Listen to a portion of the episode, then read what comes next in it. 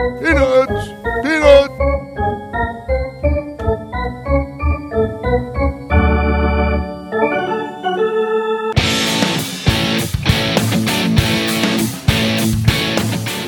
And now, Monumental Sports and Entertainment along with Pressbox presents Stan the Fans Bat Around.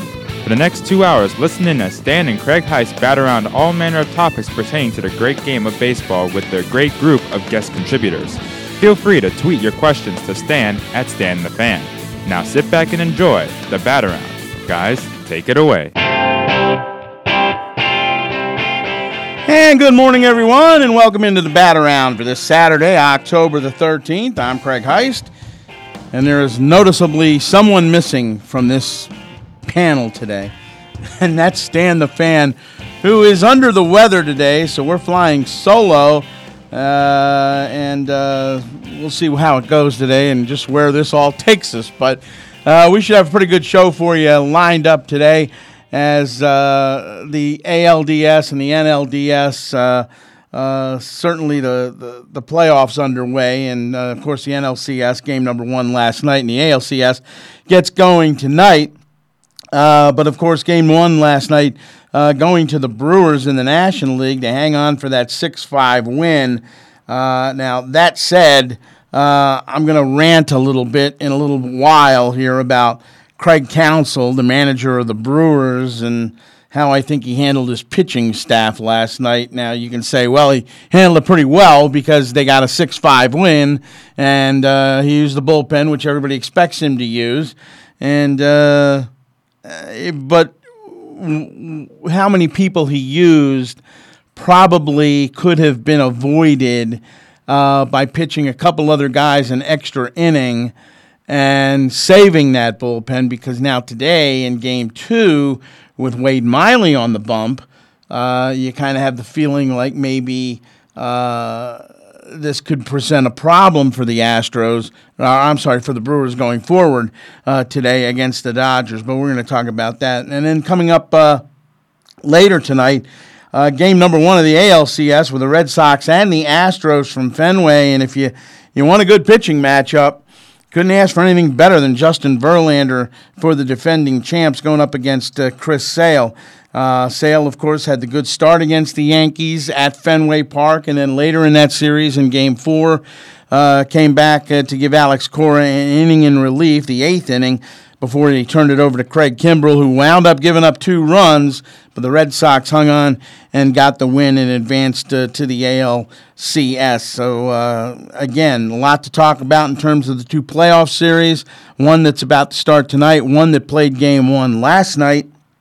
And uh, we'll talk uh, a little bit about that uh, later on today uh, with Mel Antonen from MASN and MASNsports.com. You see Mel all the time on the Mid Atlantic Sports Report uh, during the week on MASN, And of course, he also covers the Orioles and the Nationals in the area and does some great writing there. Uh, we'll also get his thoughts on last night's game and what he expects out of Red Sox Astros later on tonight. Now, also, uh, coming up. Glenn Clark from Glenn Clark Radio. He'll join us. He's coming into studio he'll join us right around uh, 11, I'm sorry, 1040, and uh, sit, sit in with us probably for about an hour. Uh, but while he's here, uh, we're also going to talk to Gary Lenet, who is the president of the Sports Boosters of Maryland. And the reason we're having Gary on is the Sports Boosters of Maryland are teaming up with uh, the fine folks at the Babe Ruth Museum for a fundraiser called An Evening with the 83 Orioles. And of course, everyone knows that that's the last time that the Orioles won a World Series and uh, that uh, will take place on Wednesday, November the 14th, at the Renaissance Harbor Place Hotel in downtown Baltimore. We'll talk about that event with Gary, who will be there, and there's a list. Uh, boy, it's a pretty strong list as well. And we'll also talk to him about uh, why it's been too damn long for this city to see a World Series. And uh, it certainly has been uh, since '83 when Joe Altobelli managed uh, the Orioles to that uh, five-game World Series win over the Philadelphia Phillies. And uh, you know, I, I, look at this series that's going on right now uh, with the Brewers and Brewers with the best record in the National League, so they get home field advantage throughout the playoffs in the National League. And uh, I, I, just think with the way Alex Cora managed his bullpen last night, uh, t- to me, it kind of puts him in a little bit, or not Alex Cora, but uh, Craig Counsell. Uh, it puts him in a little bit of a hole today because of the way he used that bullpen last night. So they, they hang on and they win the game six to five. Now game two is today at four o'clock. Uh, the ex Oriole Wade Miley getting the start uh, against uh, Ryu, and uh, you know there's a lot to dissect here because for me, Craig Counsell Counsell's handling of his bullpen and his pitching staff last night almost came back to haunt him. Manny Machado hits the home run off of Gio Gonzalez in the second inning. He's gone from the game after two innings, uh, and he threw just 32 pitches. He's relieved by Brandon Woodford, Woodruff, who winds up hitting a home run off Clayton Kershaw. That's the good news. You know, ties the game up, and they also wind up getting another run in that inning. But in my mind, what kills Kershaw in this game for the Dodgers is in the fourth inning. He doesn't make it out of the fourth inning, but he winds up giving up six runs, five of which were earned uh, because there were two errors in the inning, a couple of pass balls, and Yasmani Grandal, the catcher for the Dodgers, just a horrible night. In fact, it's the only time in, in postseason history that the uh, catcher on a team has been charged with two errors and two pass balls. So they wind up, you know, taking advantage, the Brewers do, of that. And then they really kind of had to hang on, you know, after that. And it's because they go through the bullpen. It just got a little crazy because, you know, if Gio goes three and Woodruff goes three, then the pen isn't as taxed as much as it was last night you know, he uses all these pitchers, and I and I get it. The game in the playoffs and the postseason has become a game of, you know, short stints by your starters, or you could go the route of the Tampa Bay Rays, where you're using a quote unquote opener, if you will. Well, last night Gio served as the opener, even though he's a starting pitcher.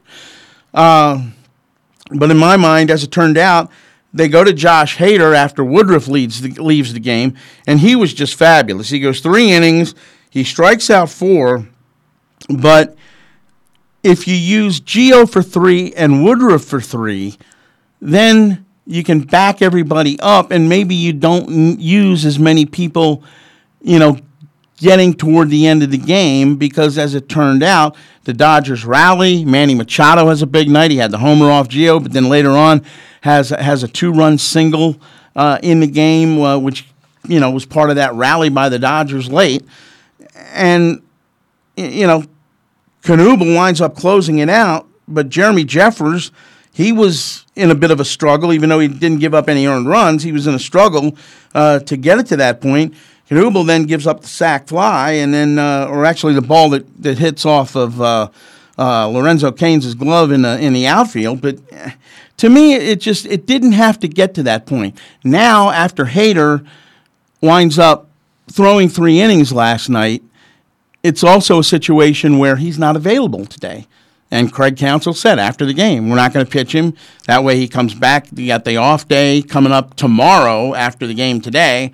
And then they travel and then they go to LA to start game three.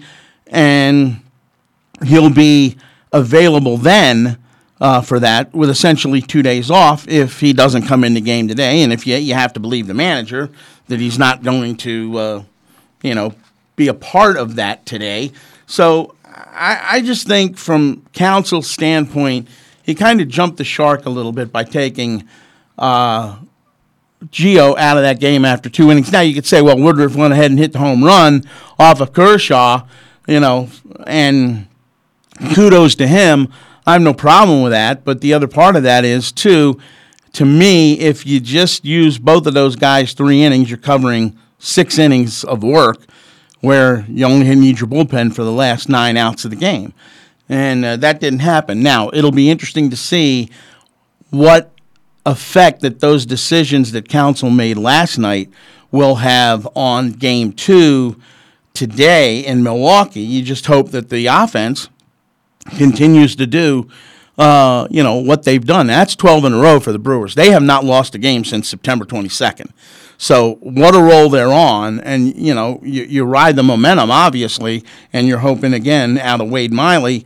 Now, if you're Wade Miley and you're watching that game last night, you have to be thinking to yourself, well, if Gio only goes two, what's going to be expected out of me? I think today you want to get the same kind of deal out of Wade Miley that he gave you in the divisional series with four and two thirds, and you know getting into the fifth inning before he comes out of the game. If that happens, then they can piece it together with their bullpen the rest of the way because nobody's doubting how good this bullpen is. It's just the amount of work that they had to endure to me in game one and whether or not that has an effect on them today in game two. We'll just have to wait and see how that uh, turns out. But uh, we're going to get up with Mel Antonen uh, very shortly from MASN Sports and uh, see what he has to say and, and see if he's on the same page with me. Probably not, because very few people ever are. But again, I'm not that much of an analytic guy in terms of you know the war and the, you know the the way they're using pitchers in the playoffs anymore. Uh, so so from that standpoint, it'll be interesting to see what happens. But uh, uh, I, I, think Mel uh, is enough of an old school guy too that he'd probably agree that you maybe wanted to go longer with Gio last night. Now the the other part of it is we know from having covered Gio for seven years in Washington that when he runs into difficulty, it's usually a five inning stint with a pitch count of about 100. Well, last night he gave up the solo homer to Manny, a, a, line drive to left center field, but it wasn't like he was pitching terribly or he wasn't in control of his game. Uh, but Counsell decided to go the other route and, uh, and, go with the reliever. And uh, granted, he winds up Woodruff and winds up hitting a home run, but uh, it, it, to me, it's just one of those things where this could come back to bite them today. We'll have to wait and see what happens. Also, game number one of the ALCS tonight at uh, Fenway Park.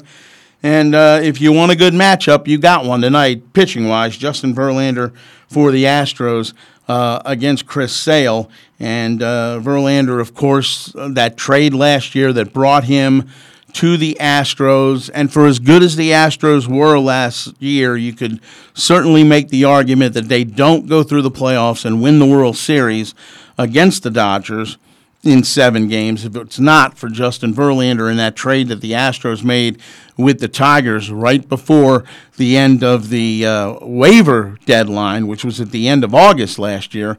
So Verlander goes over there, he pitches lights out, and uh, was really the whole key in in my mind to them getting to the World Series and winning the World Series. And we'll see whether or not. And a lot of people think this team, with basically the same cast of characters, but their pitching staff a little bit more in tune, and really that happened the last month of the season. Uh, you know, a lot of people think I I get the feeling that a lot of people think that this is a better Astros team than the one that won it all last year, and uh, I'm certainly picking the Astros to win it all. I can't see how that uh, you know changes anything uh, going forward. Uh, you know, all things being equal, uh, I fully expect the Red Sox uh, to put up a good fight, but you know, you you got Sale, and unless they've changed something that I don't know about, David Price in Game Two. But you saw what happened to Price again in the postseason uh, in, in, Game Two of that series with the Yankees. It didn't turn out well, and he's got that stigma uh, hanging out over his head. And uh, to me, uh, if you get some good innings out of your starters, uh, that's what you need if you're the Red Sox, because turning to that bullpen is really a, a big bugaboo for Alex Cora. Uh, you know, because let's face it, even their closer, Craig Kimbrel, isn't as automatic as he used to be. And that pretty much started uh, for Kimbrel after he left uh, Atlanta.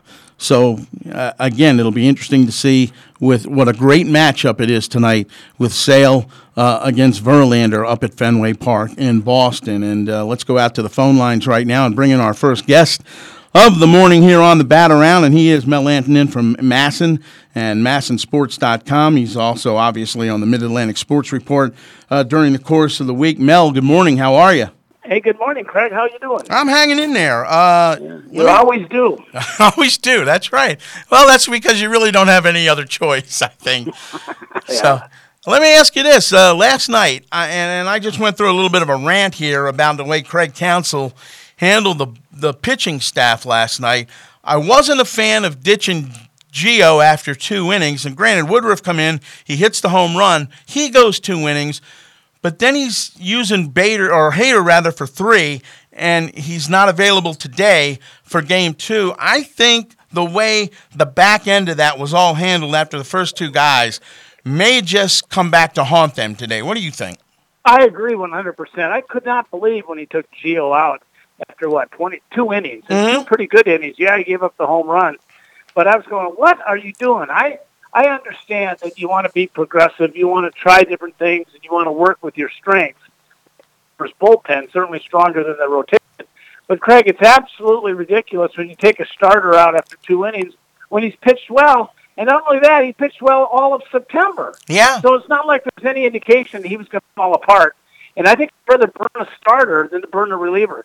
I think Craig Counsell is more about look what I can do instead of trying to win the game sometimes. I think it's overthinking it. I don't want to be anti-progressive. I think it's ridiculous. Well, and I kind of felt that way too. And and when I saw it, I, I mean, let's face it. Hader throws three scoreless. He strikes out four. Now that third inning, you could say he maybe lost a little bit of control, uh, but he did get out of that inning unscathed.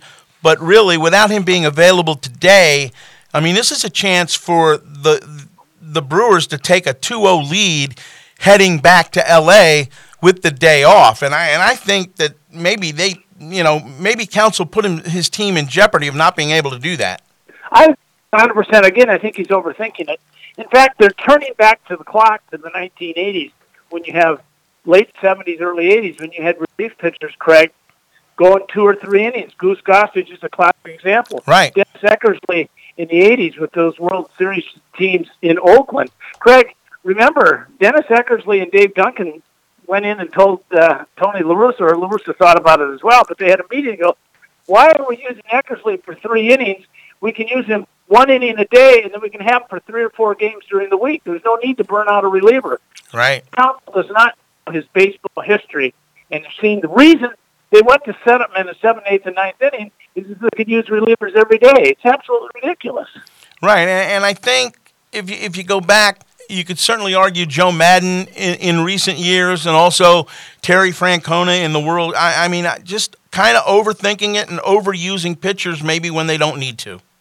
It's, it's getting to the point now where really managers can't wait, can't wait to uh, get to the bullpen. And I, you know, I understand bullpens are now taking over in the postseason, but nothing like Joe Maddon in 2016, and to a certain degree, Dave Roberts, when Rich Hill was pitching brilliantly after four innings, he had to come out.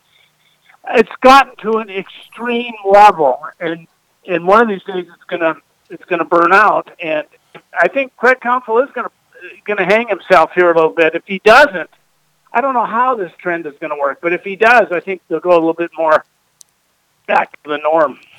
Uh, let's turn our attention real quick to the uh, ALCS, which begins tonight at Fenway. And uh, if you want a great game one pitching matchup, you can't do much better than Verlander and Sale, right? this is what the playoffs are made for. This is absolutely incredible. Chris, Chris Sale's got a 98 mile an hour fastball. He's got incredible curve. He's got that funky delivery that makes him look like a condor when his elbows are up over his shoulders. Then you got Justin Verlander, who almost came within an eyelash, just a few seconds, of not even joining the Houston Astros and accepting the trade a year ago. Both these guys are top of the, you know, top line pitchers, two of the best in the American League. And I hope we see two seven inning performances at least. I mean, it, I understand, you know, I don't want to be a traditionalist, but at the same time, I think there's too much progression. So I think it's going to be refreshing to see Verlander and Sale, and hopefully it's a lot of strikeouts in a one-run game going into the eighth inning with both of them in the game. Well, I, th- I think from the Astros standpoint, if for some reason Verlander, uh, you know, isn't on top of his game tonight, uh, that bullpen is much more equipped to handle the load than is the Red Sox bullpen. Oh, without a doubt. Matt Barnes has been pretty good, but he's basically untested. Ryan Rozier is untested as well. Brett Kimbrel can be up and down. Joe Kelly inconsistent. But when you look at the Astros bullpen, they picked up uh, Rondon from the Cubs at the beginning of the season before the start of spring training. Then they added Ryan Pressly. They added uh, Osuna from the Blue Jays mid-season. Their bullpen is a lot stronger than it was last year. The most improved part of the World Series champion Astros is the fact that their bullpen is now loaded, and they don't have to use starters in the late innings like they did last year. They they won the division without using one of their best relievers, Tony Sipp. That's how that's how deep the bullpen is. They got they got a lot of relievers there, Craig. Yeah. Uh, back to the Dodgers very quickly. Uh, Manny Machado, the home run last night, uh, the two-run single uh, as they were trying to make a comeback. Uh, right now, at least in the postseason, he's been exactly why the Dodgers got him. Yep. Uh, I mean, in terms, I, I mean, let me, in in terms of what he's bringing to the table right now, and with what he's doing going forward, knowing he's in his walk year, how do you think this plays out as far as the Dodgers and maybe Manny staying there? Well, the Dodgers have plenty of infielders. They got Justin Turner signed to a long-term contract. Corey Seager's coming back. He should be back ready to go at the start of spring training. I don't really see where they would move Manny Machado unless they wanted to have a second baseman. But Corey Seager, I have to believe, given what he's done for the Dodgers and how inexpensive he would be, I got to believe that he would be the shortstop for the Dodgers. Justin Turner signed long term. I don't know how he fits in with the Dodgers. Obviously, you you want to keep a player like Manny Machado, but how does he fit in? It's a great question because I don't think he's going to play second base.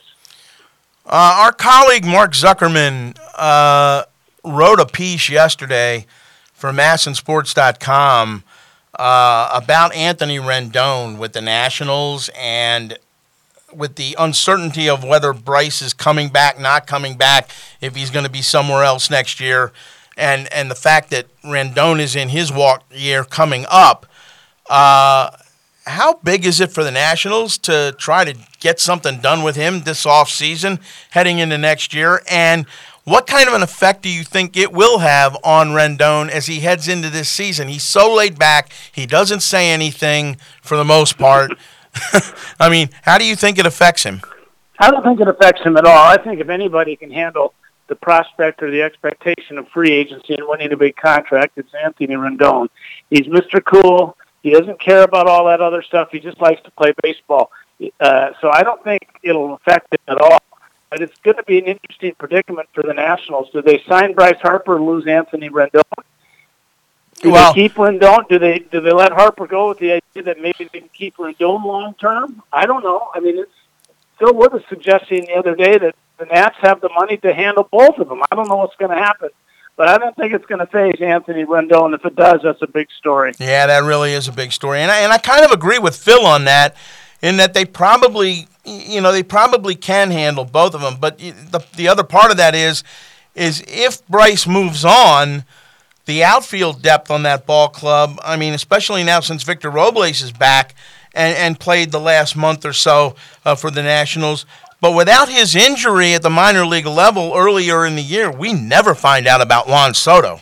Yeah. Oh, yeah, exactly. I mean, Juan Soto just played a handful of games in the minor leagues. It's an absolute surprise that he would come up and get 13 hits in his first 12 games. Yeah. I mean, from a baseball public relations standpoint, it would be a disaster for the Nationals to lose Bryce Harper. But if you look at just a baseball, from a baseball standpoint, letting Harper go and going with the young outfielders, the depth they have in the outfield, it makes perfect sense financially and from a baseball standpoint as well. So I don't know which way they're going to go, but if they sign both Rendon and Harper, how are they going to have any pitching depth?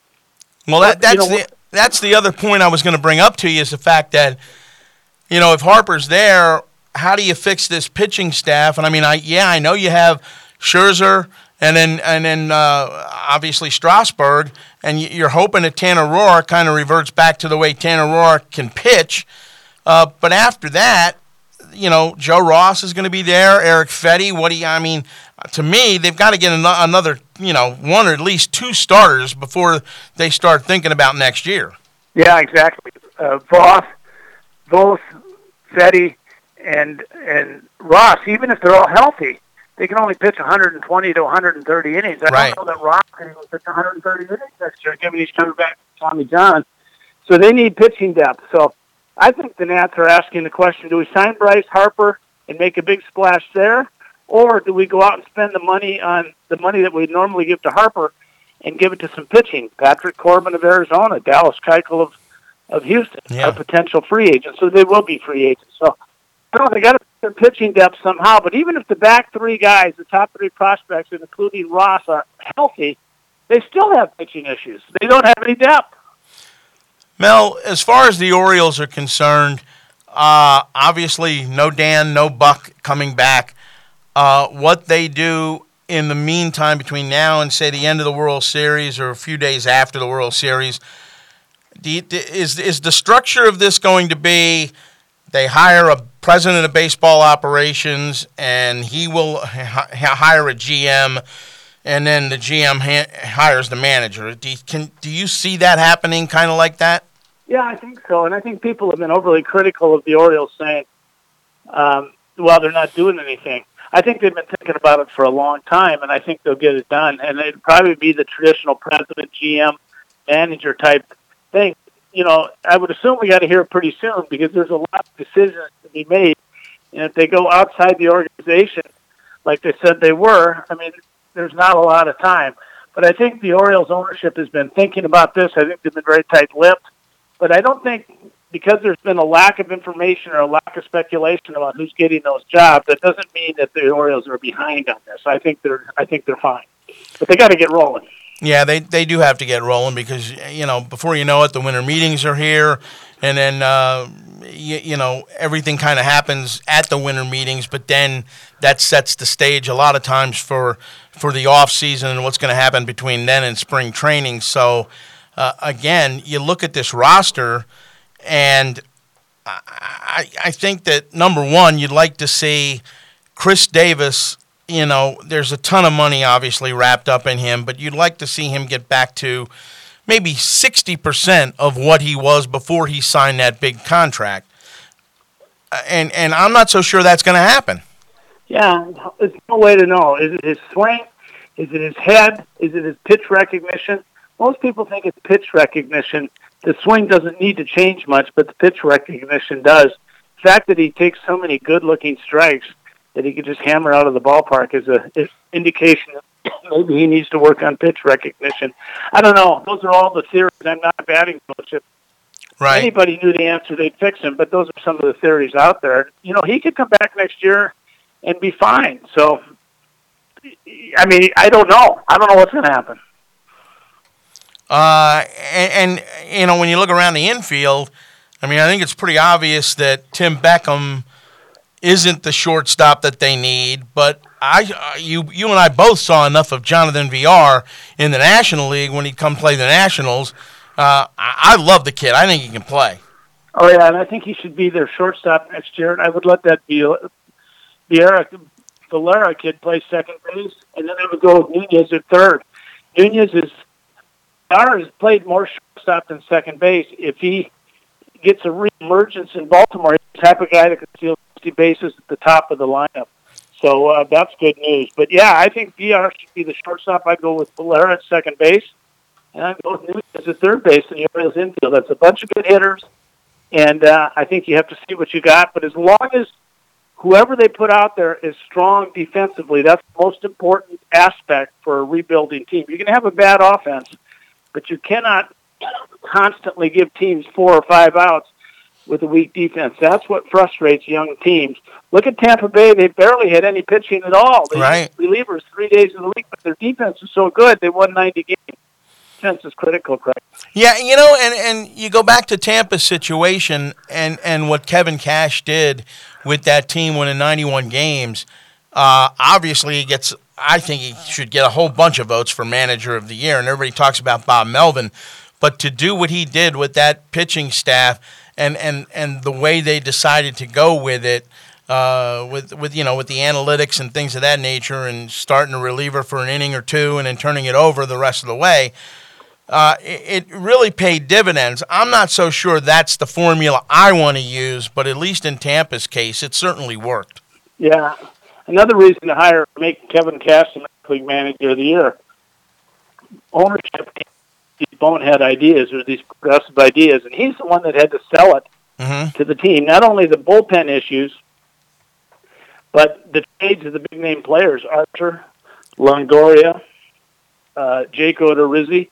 And, you know, they traded all those guys. Kevin Cash was the guy that told the clubhouse, we can make this work, and that's probably his most valuable, most valuable um, contribution to the team, keeping them together after a lot of chaos created by the front office. We're talking with Mel Antonen from uh, MASN and MASNsports.com. Uh, before we let you go, anything in the off season coming up that you're particularly looking at as a big storyline, and what do you expect uh, out of the off season? Well, I think there's going to be a lot of talk about Harper and Machado. That's obvious. I don't think I'm breaking yeah. there, Craig. But I tell you, I think the most interesting story in the off season will be whether the Angels trade Mike Trout or not. They have a lot of issues, youth in their system. They got a new manager coming in. I think Mike Trout's possible trade is going to be a big off-season story. Mm-hmm. And obviously, Machado and Harper are going to be big news, but watch out for Mike Trout. That to me is a big time story. Well, I'd like to really see the commissioner leave Mike Trout alone and let him make his own decisions about his career. yeah, well, I think I think I think the do well to do that, uh, given the market. I mean, I don't know. It's I think the market's going to be slower than what everybody. I think we just lost Mel. And twenty year olds pitch playing and playing well. Uh-huh. I think that I think that says ownership. You don't need to spend money on big time contracts. All right, one last thing, and that's Didi Gregorius up in New York. Uh, has to have Tommy John on the elbow. Uh, and that really started to fuel the Manny Machado rumors to, uh, to to New York. Do you see that as a possibility? I, I see it as a for Machado, but Didi Gregorius is going to be back sometime, and so I don't know if they're going to spend lavishly on Manny Machado when that's a team too that needs pitching beyond uh, Masahiro Tanaka and Luis Severino. So mm-hmm. I think the Yankees are going to be cautious. If they had a full pitching staff, that'd be one thing. Otherwise, uh, I'm not sure. He is Mel Antonen from MASN Sports and MASNsports.com. Mel, thanks a lot for being with us on this Saturday morning. Thanks, Craig. All right. There you have it. Bat around with Mel Antonen. And uh, we are going to take a break. Uh, but first, before we do that, going to tell you about Join Up uh, for Join Team Up for One and help children with challenges by attending the third annual Sports Leadership Awards Bull Roast, Bull and Oyster Roast. That comes up on October the 30th. The night will honor UMBC men's basketball coach Ryan Odom and raise money to help children with disabilities. For more information and tickets uh, to the Team Up for One Sports Leadership Awards at Valley uh, Mansion, you can go to teamupforone.org. That's teamupforone.org. So I'm what you'd call a regular at Chick fil A. I go a lot. And if you are too, then join the club, the Chick fil A One Club. When you get food, you get points. And when you get points, you earn free stuff, like more food. Breakfast, for example. Yep, breakfast. There's an egg white grill on a multi grain muffin with cheese that's not only delicious and healthy, but it now earns you points. Buy anything, get points. Order through your Chick fil A app, get points. You're going to Chick fil A anyway. Why not get free stuff for your efforts? Join Chick fil A One online or through your app. And while I've got your attention, please remember Chick fil A catering. It's a real live crowd pleaser. In fact, order twice as much as you think you'll need. Trust me. Go see Steve at Chick fil A Nottingham Square, 5198 Campbell Boulevard. Tell him I sent you. If you need help downloading your app, don't ask Steve, but he'll know someone who can help. Chick fil A 1, get food, earn more free food. Join Team Up for One and help children with challenges by attending the third annual Sports Leadership Awards Bull and Oyster Roast on October 30th. The night will honor UMBC men's basketball coach Ryan Odom and raise money to help children with disabilities. For information and tickets to the Team Up for One Sports Leadership Awards at Valley Mansion, go to teamupfor1.org. That's team up for the number one.org. Pressbox's Project Game Day is back at halftime and postgame for every Baltimore football game. You can react live with us on Press Pressbox's Facebook page. Glenn Clark hosts at halftime, and he's joined by the NFL chick Sarita Hubbard postgame. Project Game Day is brought to you by Glory Days Grill. Catch all of the action at your neighborhood Glory Days Grill, where they have tons of TVs to catch every moment of every game. Glory Days Grill. Great food, good sports. Pressbox's Project Game Day. Facebook.com slash Pressbox Sports. Score big at the Green Turtle with our legendary crab dip, juicy burgers, or any of our delicious boardwalk iced teas and lemonades. Bring the whole team and celebrate your latest win in our rent free party room. Need to raise money for your sports league or team? Our Funds for Friends program has raised over $1 million for local sports organizations. Everyone is a winner at the Turtle. Visit thegreenturtle.com to find your local turtle.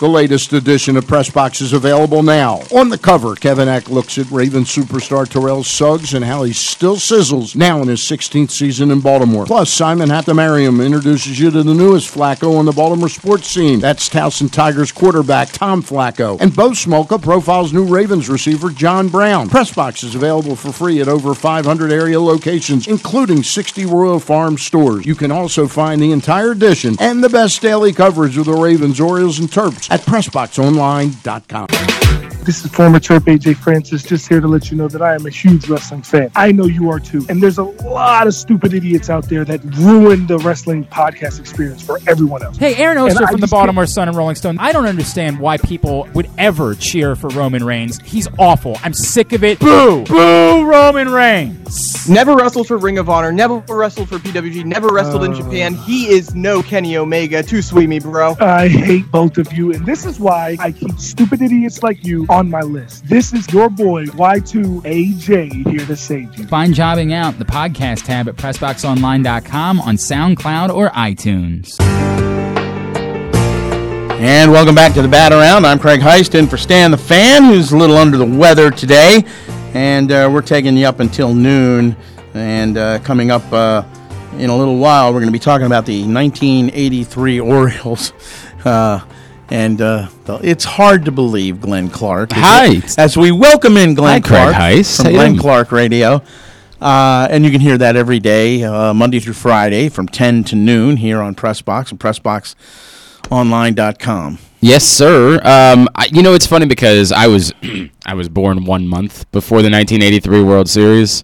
I was um, like all of 30 days old when the Orioles won the World Series in '83. So, so you can't tell me. Um, So I don't have a lot of. You can't tell me play by play what happened Lord, in no. '83 in Game One. so it's it's really funny. So uh, we got a new uh, print edition of Pressbox. It's coming out on Monday. It'll be available on uh, newsstands. And one of the things we did, we always do the 15, right? On the 15th page of Pressbox, we do uh, the 15. It's some silly list that we put together. And we were trying to do something related to the 1983 World Series. And so this month, we decided to do the 15 uh, Baltimore sports unlikely heroes Uh-huh. was the topic that we did for this month, for this issue that's coming out on Monday. And we did it because when you look back on the 83 World Series, the story of actually winning the World Series had a little bit to do with Cal Ripken and Eddie Murray. It had way more to do with a lot of other dudes that you that you don't think of and remember the same way. But I am lying when I pretend like I remember any of this so that I can speak on it with any authority. Like I, I'll, I'll pretend like I know all about John Stefero and you know what a what a massive hit he had. I, I, I don't. I don't. the only thing I know about John Stefero, I mean, other than he was a catcher for the Orioles, Right, and apparently in September of '83, he had a he had a, a huge was it a home run? home run, right? Yeah, it's a big, big home run. Yeah. Uh, is that? And, and I get this by listening to the post game with Tom Oh, right, 'cause he does the- because he sells cars. exactly right, exactly right at Browns, I guess it is Right. in Ellicott City. So yeah, there's that. Obviously, there's Tito Landrum's home run to win the uh, the ALCS and. Dan Ford and and Roenicke and Lone like it's it's a team that was sort of built out of guys that came up huge in big spots that their careers don't maybe back up how big they came up for that baseball team in 1983. So we decided to have some fun with that and recognize other unlikely heroes in Baltimore sports history, um, as well as the 1983 Orioles. But that's what I've got for you because otherwise I was a month old. Well, I don't remember it. So you can stick around for what, about an hour or so? Yeah, I'll be here for a bit. I'll be Okay, here for a bit. because at 11 o'clock, we're scheduled to have on uh, Gary Lenet. Right. Who's the president of the Sports Boosters of Maryland, and he's going to talk about uh, their fundraiser coming up Wednesday, November the 14th at the Renaissance Harbor Place Hotel in downtown Baltimore. And, uh, And they got a lot of the guys they, coming. They've got a lot of the guys coming. It's still being put together, but a lot of the guys, and they're teaming up with the Babe Ruth Museum uh, for this fundraiser. And I want to find out what the connection is between the two of them,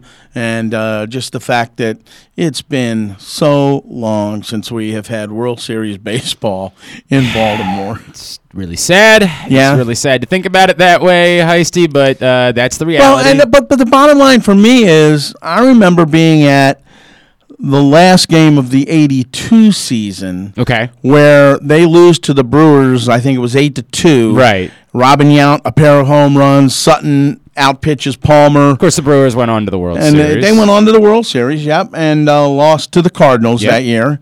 Uh, but you know, so many things that happened in Earl's last game at that Yep. time as Yep. the manager, you know, was was so great. And y- you remember the throw from Shelby to Dempsey in Milwaukee. Uh, to kind of keep that whole thing alive, and then Joe Altobelli comes in, and he gets credit obviously for for running the ship, but he did that with Earl's team. Well, sure, yeah. And then you talk to anybody, whether it's Kenny Singleton or Cal or any of them, they'll tell you that they knew that they had a team, and they knew after that failure against Milwaukee that the following year nothing was going to stop them. But did they know that Storm Davis was going to be that good that season? Did they know again? Like this is not. I think that to me is the 80, the story of the '83 World Series Mhm. is that like, did you know how good Scotty McGregor was going to be in 1983? Did you know how good Mike Boddicker was going to be in 1983? Right? Like this is this wasn't Jim Palmer. I mean, Jim Palmer was part of that team, but he was you know coming out of the bullpen, right? Like right, and is- Boddicker goes on next year. He's the last one to win 20 games for right. the Orioles. Right, You know? correct. So I, I don't know. That to me is the fascinating part about the '83 World Series team. As somebody who wasn't able to live it, Mm-hmm. like what I know of it now is, wow, these really weren't guys that were supposed to be that good at that point. But as somebody who lived it and they win it after dropping game one here, right, and then and then they go win game Win two, straight, yeah. and then go up to Philadelphia and sweep them up there, uh, and then the next year you're expecting with Sure. a lot of those same guys, granted a little bit older, but a lot of those same guys, you know, we can make a run at this thing again. And then the Tigers go 35 and 5 to start the season. It was Right, you never basically over back. with. Never look back. But I think that speaks to what I was talking about, Craig, which is like I, I don't know. It's easy for you to say like uh, you know you had a feeling of that team winning something. Like looking at the roster, Mm-hmm. I still don't really understand that. And again, I w- I wasn't able to live it, so I Right. can't speak to it, right? But you look at the roster and you say, I can understand why that team ended up sort of tailing off into obscurity and ultimately becoming the 1987 Or- Orioles, Right. which were the you know the worst team.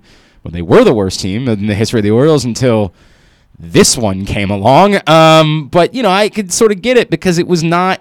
It was not as if there were six Hall of Famers in the prime of their career. They had Cal Ripken and Eddie Murray. That's Right. sort of what they had for the years that came, and then that was all they had. Obviously, as you got to the late. You know, the, the mid to late portion of that decade. Right. Um, I, I'm uh, I'm fascinated by a couple things I want to talk about with you. Yeah. So one, I heard you and Mel. You know, Mel Anton is my pizza delivery guy. You know that? No, I did Yeah, not he's know my that. pizza. He works so many jobs that he also delivers me pizzas. It's a it's a known thing. You can ask him about it. He's he's a thing that. Think you'd make the trip to Laurel? Uh, yeah, I think he or, would. or is it one of those Ha- things where I'd have to uh, come up here no, no, no. and be on your show Right. since I promised to do that and have never been able to get my I- dead ass out of bed? I just tell me when you're coming, and I'm always happy to have you, Heist. You know that. Um, that's a it's a, a bit that we do with uh, Mel Yeah. because he has so many jobs, right? Right, Like right. he works for everybody. Um, but I, you guys were talking about the bullpenning thing, right? And I watched the game last night, Mhm. and I was fascinated by the strategy from Craig Counsell of sort of saying, "The hell with everything. We're winning this game." No matter what, and damn near wrecking that in the process, right? Well, and that's Like- my point to it all. You have Gio. Now, the one thing we learned about Gio Gonzalez with his time with the Nationals is that he can be a very consistent guy if he's got fastball command, which sets up everything else, uh, which is a devastating curveball Right. most of the time. But when he starts nibbling and things of that nature and he gets in trouble, he's got a pitch count, as Brittany is ruining Yeah, the studio boy. right now. Everything all right? Everything all right All over right, there? all right. All right. Uh, but but he can be at 100 pitches by the end of the fifth inning, and then he's lost. You know, after Right, that, sure. and you're turning it over to the bullpen for your last 12 outs. Last night, 32 pitches after two, and yeah, he gave up the Machado Right, the home, home run, run, but it's yeah. a it's a one nothing game at that point. And to me, what Counsell did last night was just especially with using Hader for three innings.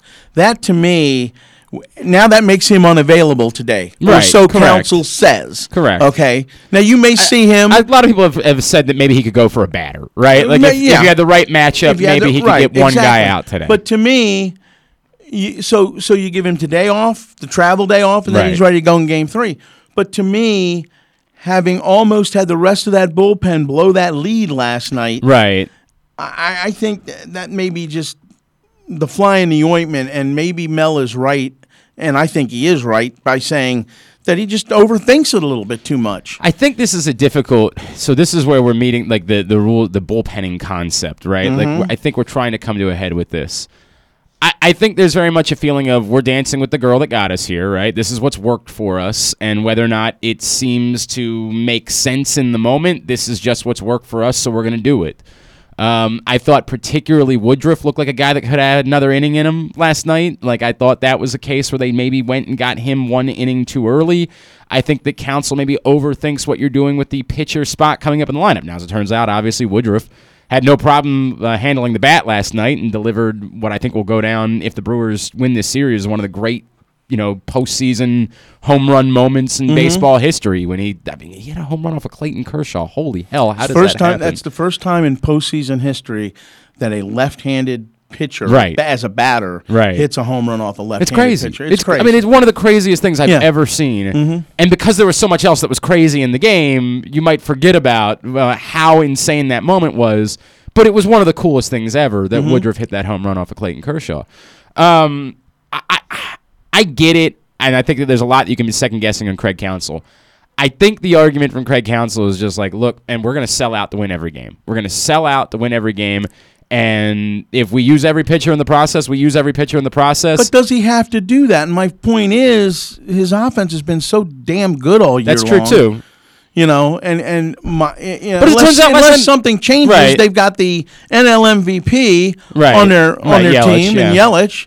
So I, I mean, there's a lot of thump in that lineup, and I just think if you use Gio for three and Woodruff for three, for example, now you're six innings. then in. you're six innings. Right. You only need the rest of your pen to cover the last twelve outs. I, I see. I understand. Or the last nine, I understand everything you're saying, um, and I think that they will be more willing to, you know, depending on Wade Miley does this afternoon. Mm-hmm. I think he's more inclined to let Wade Miley have an extra couple of innings. I don't think that he is, and I don't think today the plan is two innings of Wade Miley, then we get seven innings. no, Well, that was the plan Right. here. it can't be obviously. Yeah, it certainly was. Well, I don't know. Sometimes they couldn't even get two innings out of Wade Miley in Baltimore.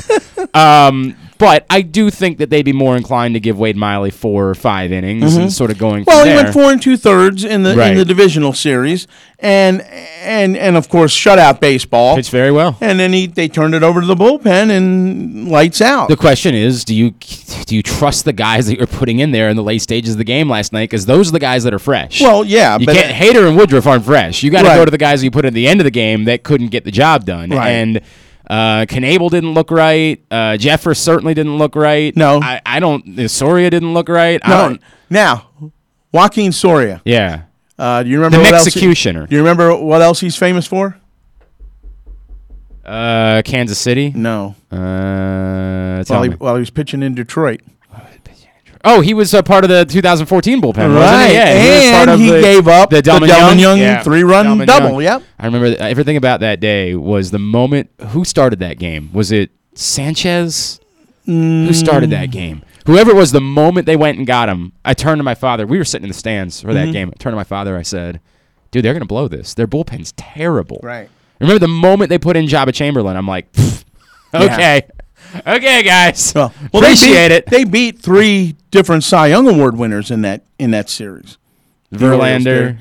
Verlander. I think Price was with them at that time. Oh my God, really? Yeah. I totally forgot about that. Jesus, David Price pitched everywhere. I totally Yeah. forgot about Yeah. that. Um, their bullpen was god awful, though. Their bullpen was horrible in Yeah. 2014. Yes, they were. Thank you for that. Thank you for that. Um, so that was one of the things I want to deal with with you. The other thing is like I have no idea what to make of the um, the I, you know the other thing too. I don't know who. So this is a weird thing. I don't know who I'm rooting for in the NLCS either. No, I'm that question. It's Milwaukee. It's. Milwaukee? Okay. Yeah. So this- I love Manny, but uh, but this is the problem, right? yeah. As far as the two franchises go, Milwaukee's the more embraceable one. It's Mhm. the more embraceable story of a smaller market that you know has had to push the right buttons and take some chances because they and, know. and, uh, not not. um, I mean, this team's got more power and is built differently Right. than the Kansas City team to beat the Orioles in in 14, but small market, Right, lowest payroll, pushing that to do. And by the way, they've Yeah. got some of the same players too, right? Yeah. Like it's Lorenzo, Lorenzo Cain and Mike Cain and Mike- Moustakas. yeah, Um, but no, it's they're a more embraceable story. It's just that my my enjoyment of watching Manny Machado play baseball for the last you know six years leaves me in where it's a difficult thing to root against Manny Machado when he came up with the bases loaded last night in a six-one game.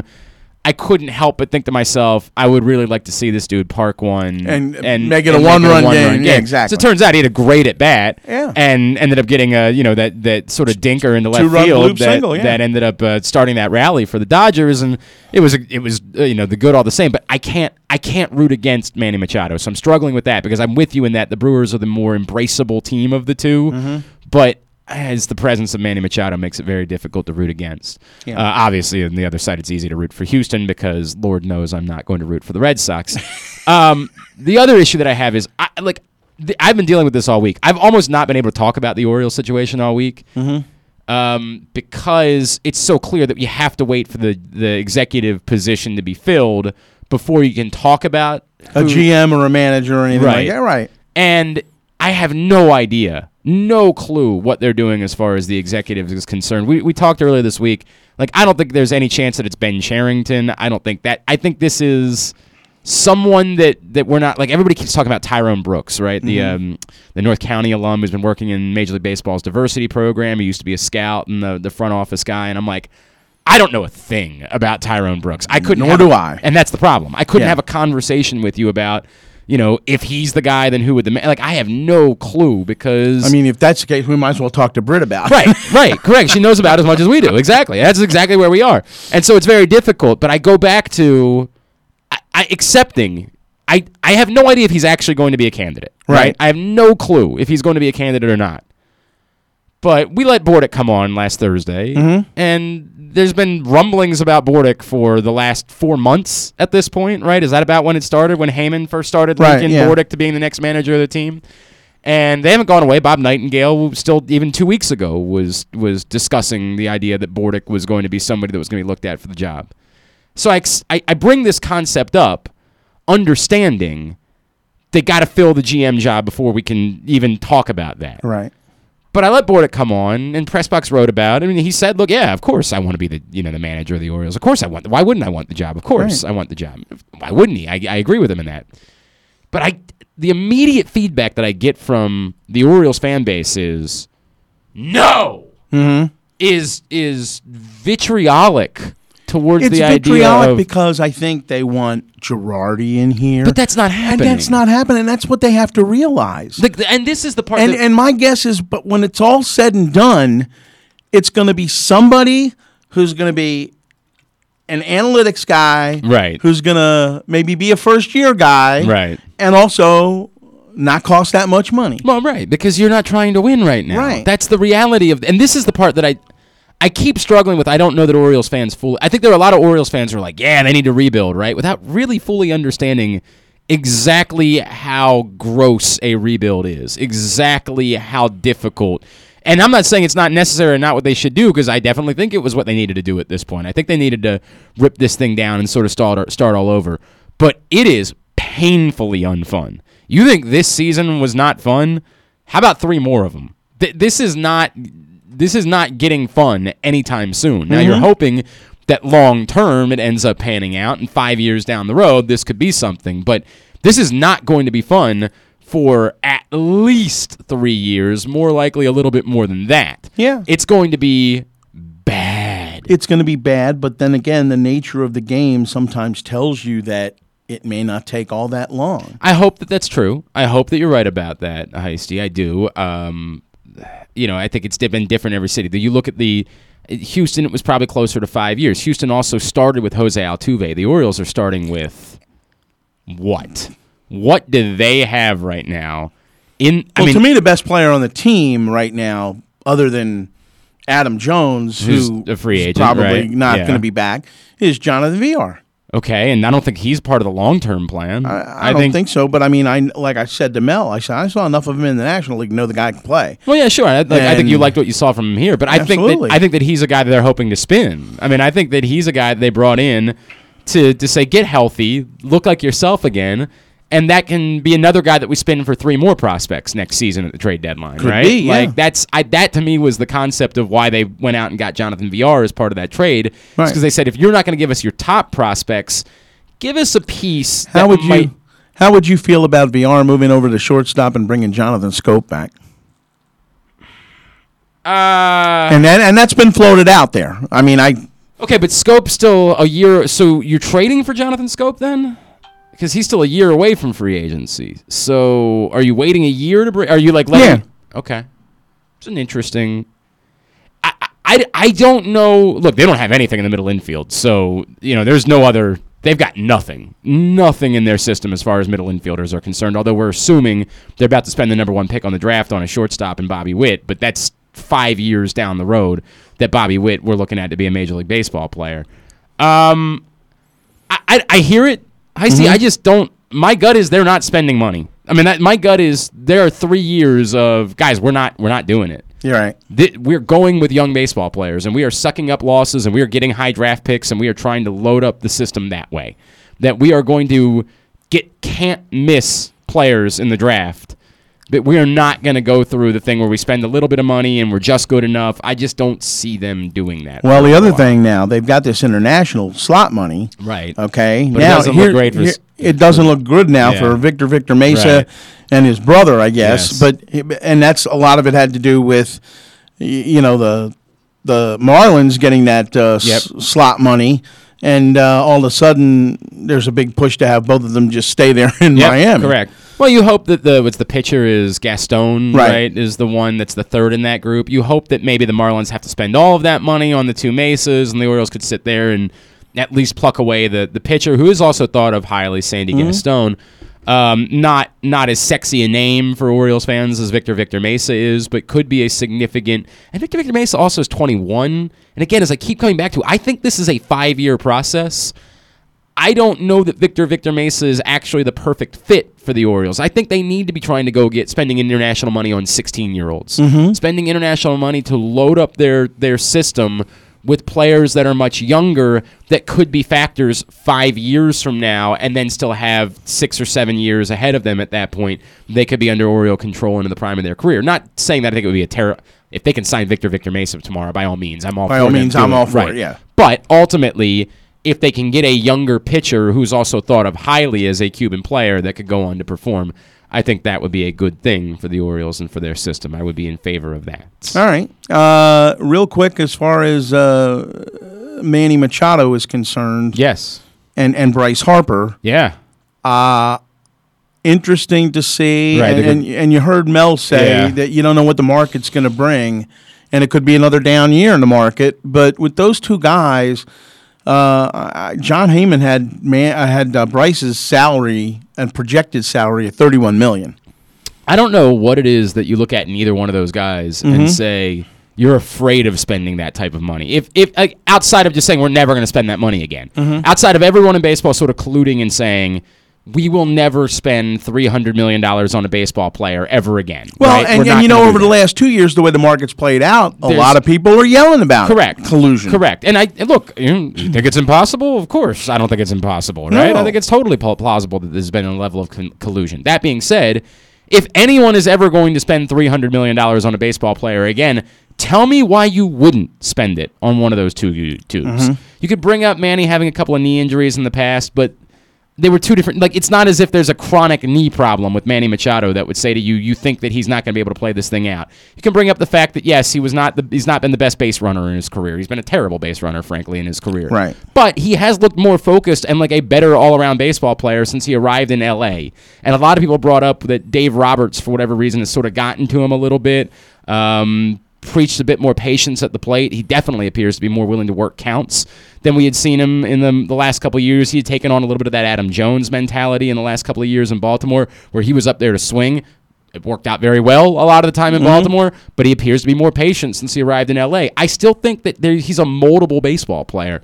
I, I would look if you're telling me that I, I'm ever going to spend three hundred million dollars on a baseball player, spend it on Manny Machado. Yeah. Spend it on that. Look at what you're getting. Yeah. Spend it on that. Oh, and by the way, how's he handling? Um, you know, it'd been since 2012, right? Because he was hurt in 2014. Right. So it had been since 2012 that he had been in a playoff series. Because obviously they only played one game in 2016. How did he handle this? He's handling it just fine. Just fine. Thank you. He's handling. He's got nine RBI and three home runs. Yeah, he's Yeah. handling it just fine. This is a guy we're spending an insane amount of money on. I wish that my team was willing to spend insane amount, amounts of money on baseball players. Unfortunately, not the case right now. Not the case. But it's worth it. It's worth spending that amount of, that amount of money. The Yankees thing is interesting because of the Gregorius. Well, you know, it's funny. Phil Wood brought up an interesting point about you know the fact that he thinks the Nationals can uh, aff- afford both Bryce Harper and I mean, and Anthony Rendon, but I don't see that happening. I. and and if well, and the MASN thing is still such a huge part of that, It's right? still- Like, yeah. How, how do you go back and and plead that you need that money if you're spending? And that's been part of the problem with the Nationals, right? Is that Mhm.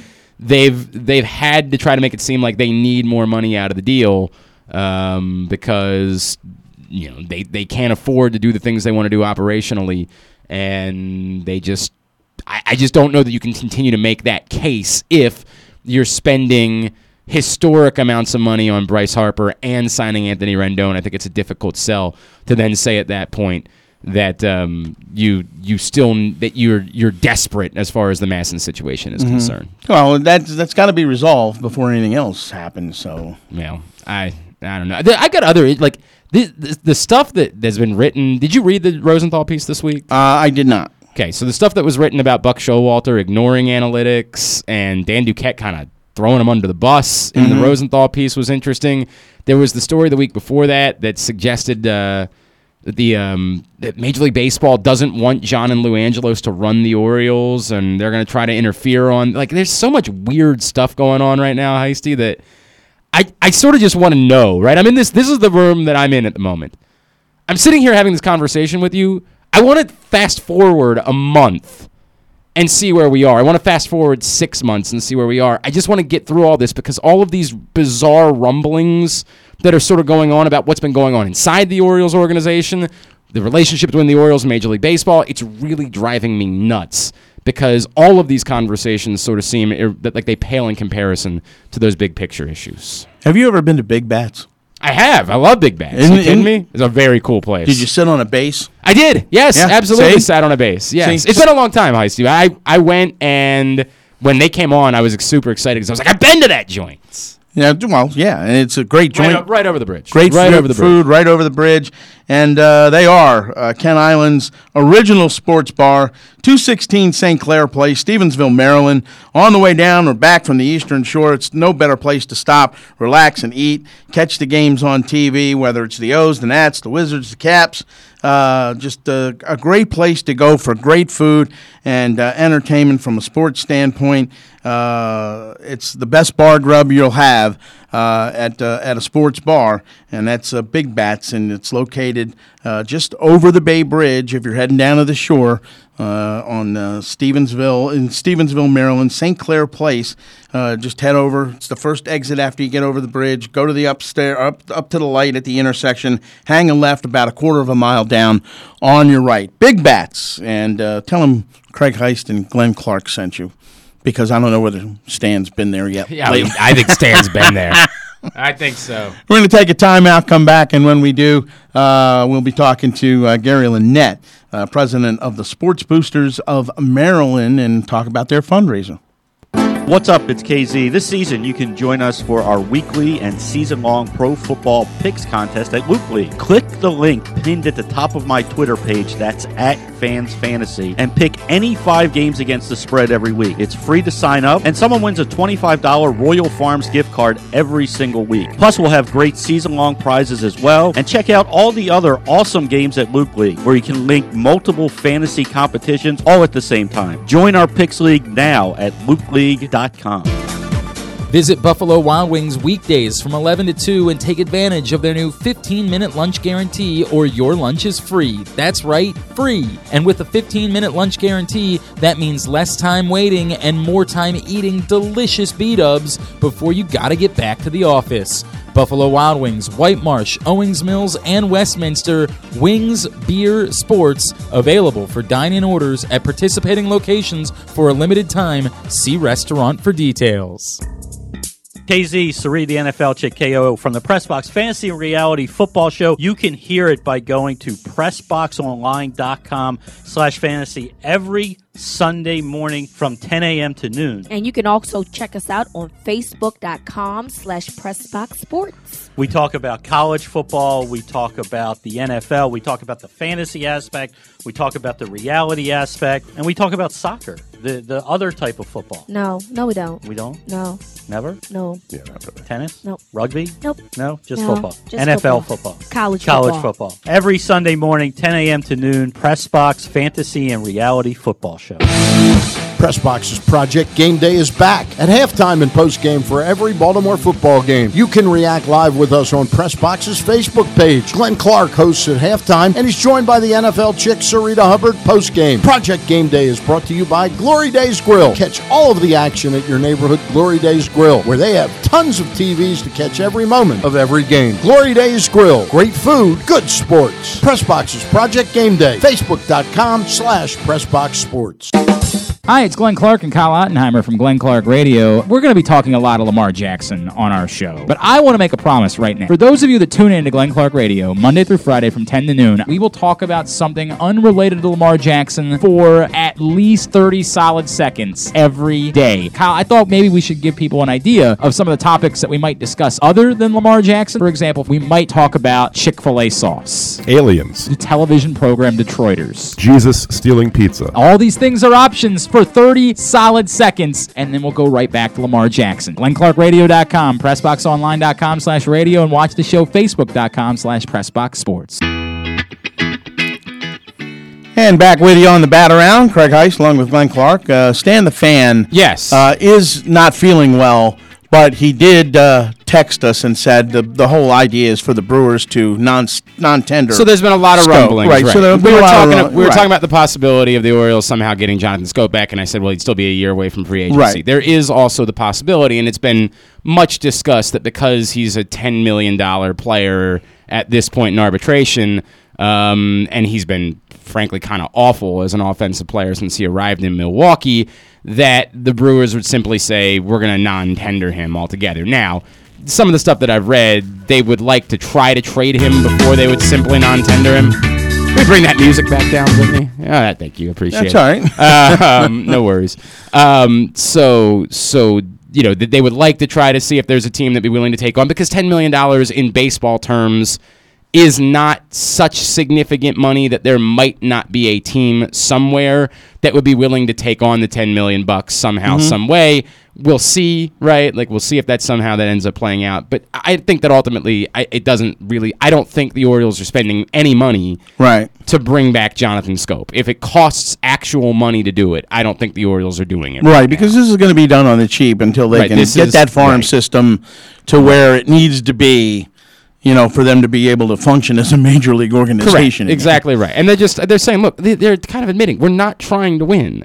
And if you're not trying to win, what is the point in spending money Mhm. as a baseball team if you're not really trying to? And I know they're not coming out and saying the words "we're not trying to win" because they're not allowed to. Right, They're not allowed, they're not to, do allowed that. to do that, right. Um, but we all can read through it. They're not trying to win, and there's Did- no reason. Didn't the Marlins recently do that? effectively, right? And by the way, I, again, you can. I, I know we're all beating up Derek Jeter because we want to beat up Derek Jeter, but Mhm. the truth is that, like, when you're doing this, you might as well strip it down to parts. It's just that we think that he could have done better Mhm. than what he did. Like the Yelich trade seemed.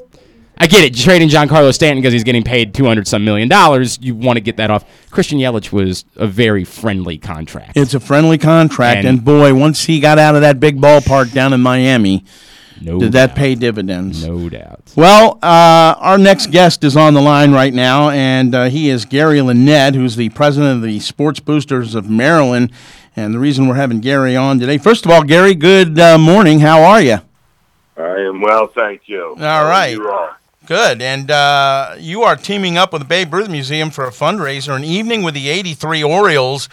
And uh, that's coming up on November the 14th, a Wednesday night at the Renaissance Harbor Place Hotel in downtown Baltimore.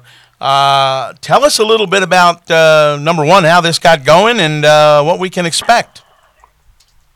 Well, um, uh, my organization, the Sports Boosters of Maryland, um, every year tries to put together a uh, fairly large gala to honor a sports figure in our community.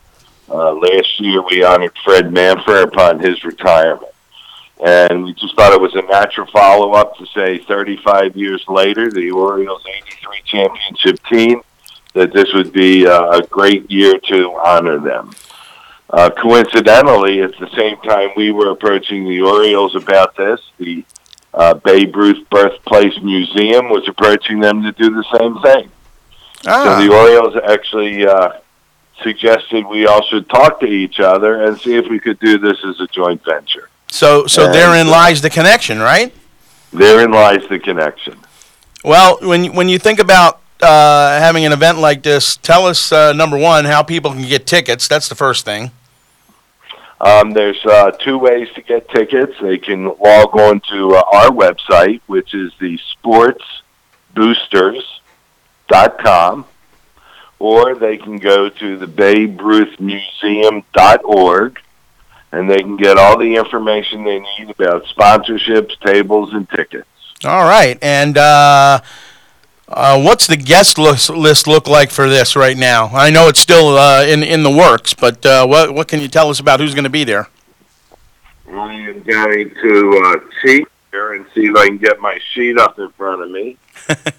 I know Eddie Murray's going to be there, which is really exciting for all Orioles Yeah. fans. Yeah. Here, here we go. I'm going to read it all. It's Eddie Murray, Ken Singleton, Scott McGregor, Tippy Martinez, Tito Landrum, Jim Palmer, who's been a great friend of the Boosters for many years, Gary Roenicke, John Stefero, Bill Swaggerty, John Tebow Shelby, Benny Ayala, Storm Davis, Rich Dauer, Al Bumbry. We just heard Dennis Martinez will be joining us. El Presidente. Yes. Okay. Also is going to be Richie Bancells is coming back. Fred Manfra is coming back. And we're going to have from the Phillies, Gary Matthews, and from the umpiring crew of that uh, final game, Al Clark. Oh, cool. all right. Very cool. You know, I'm I'm friends with Al Clark on Facebook. random is that?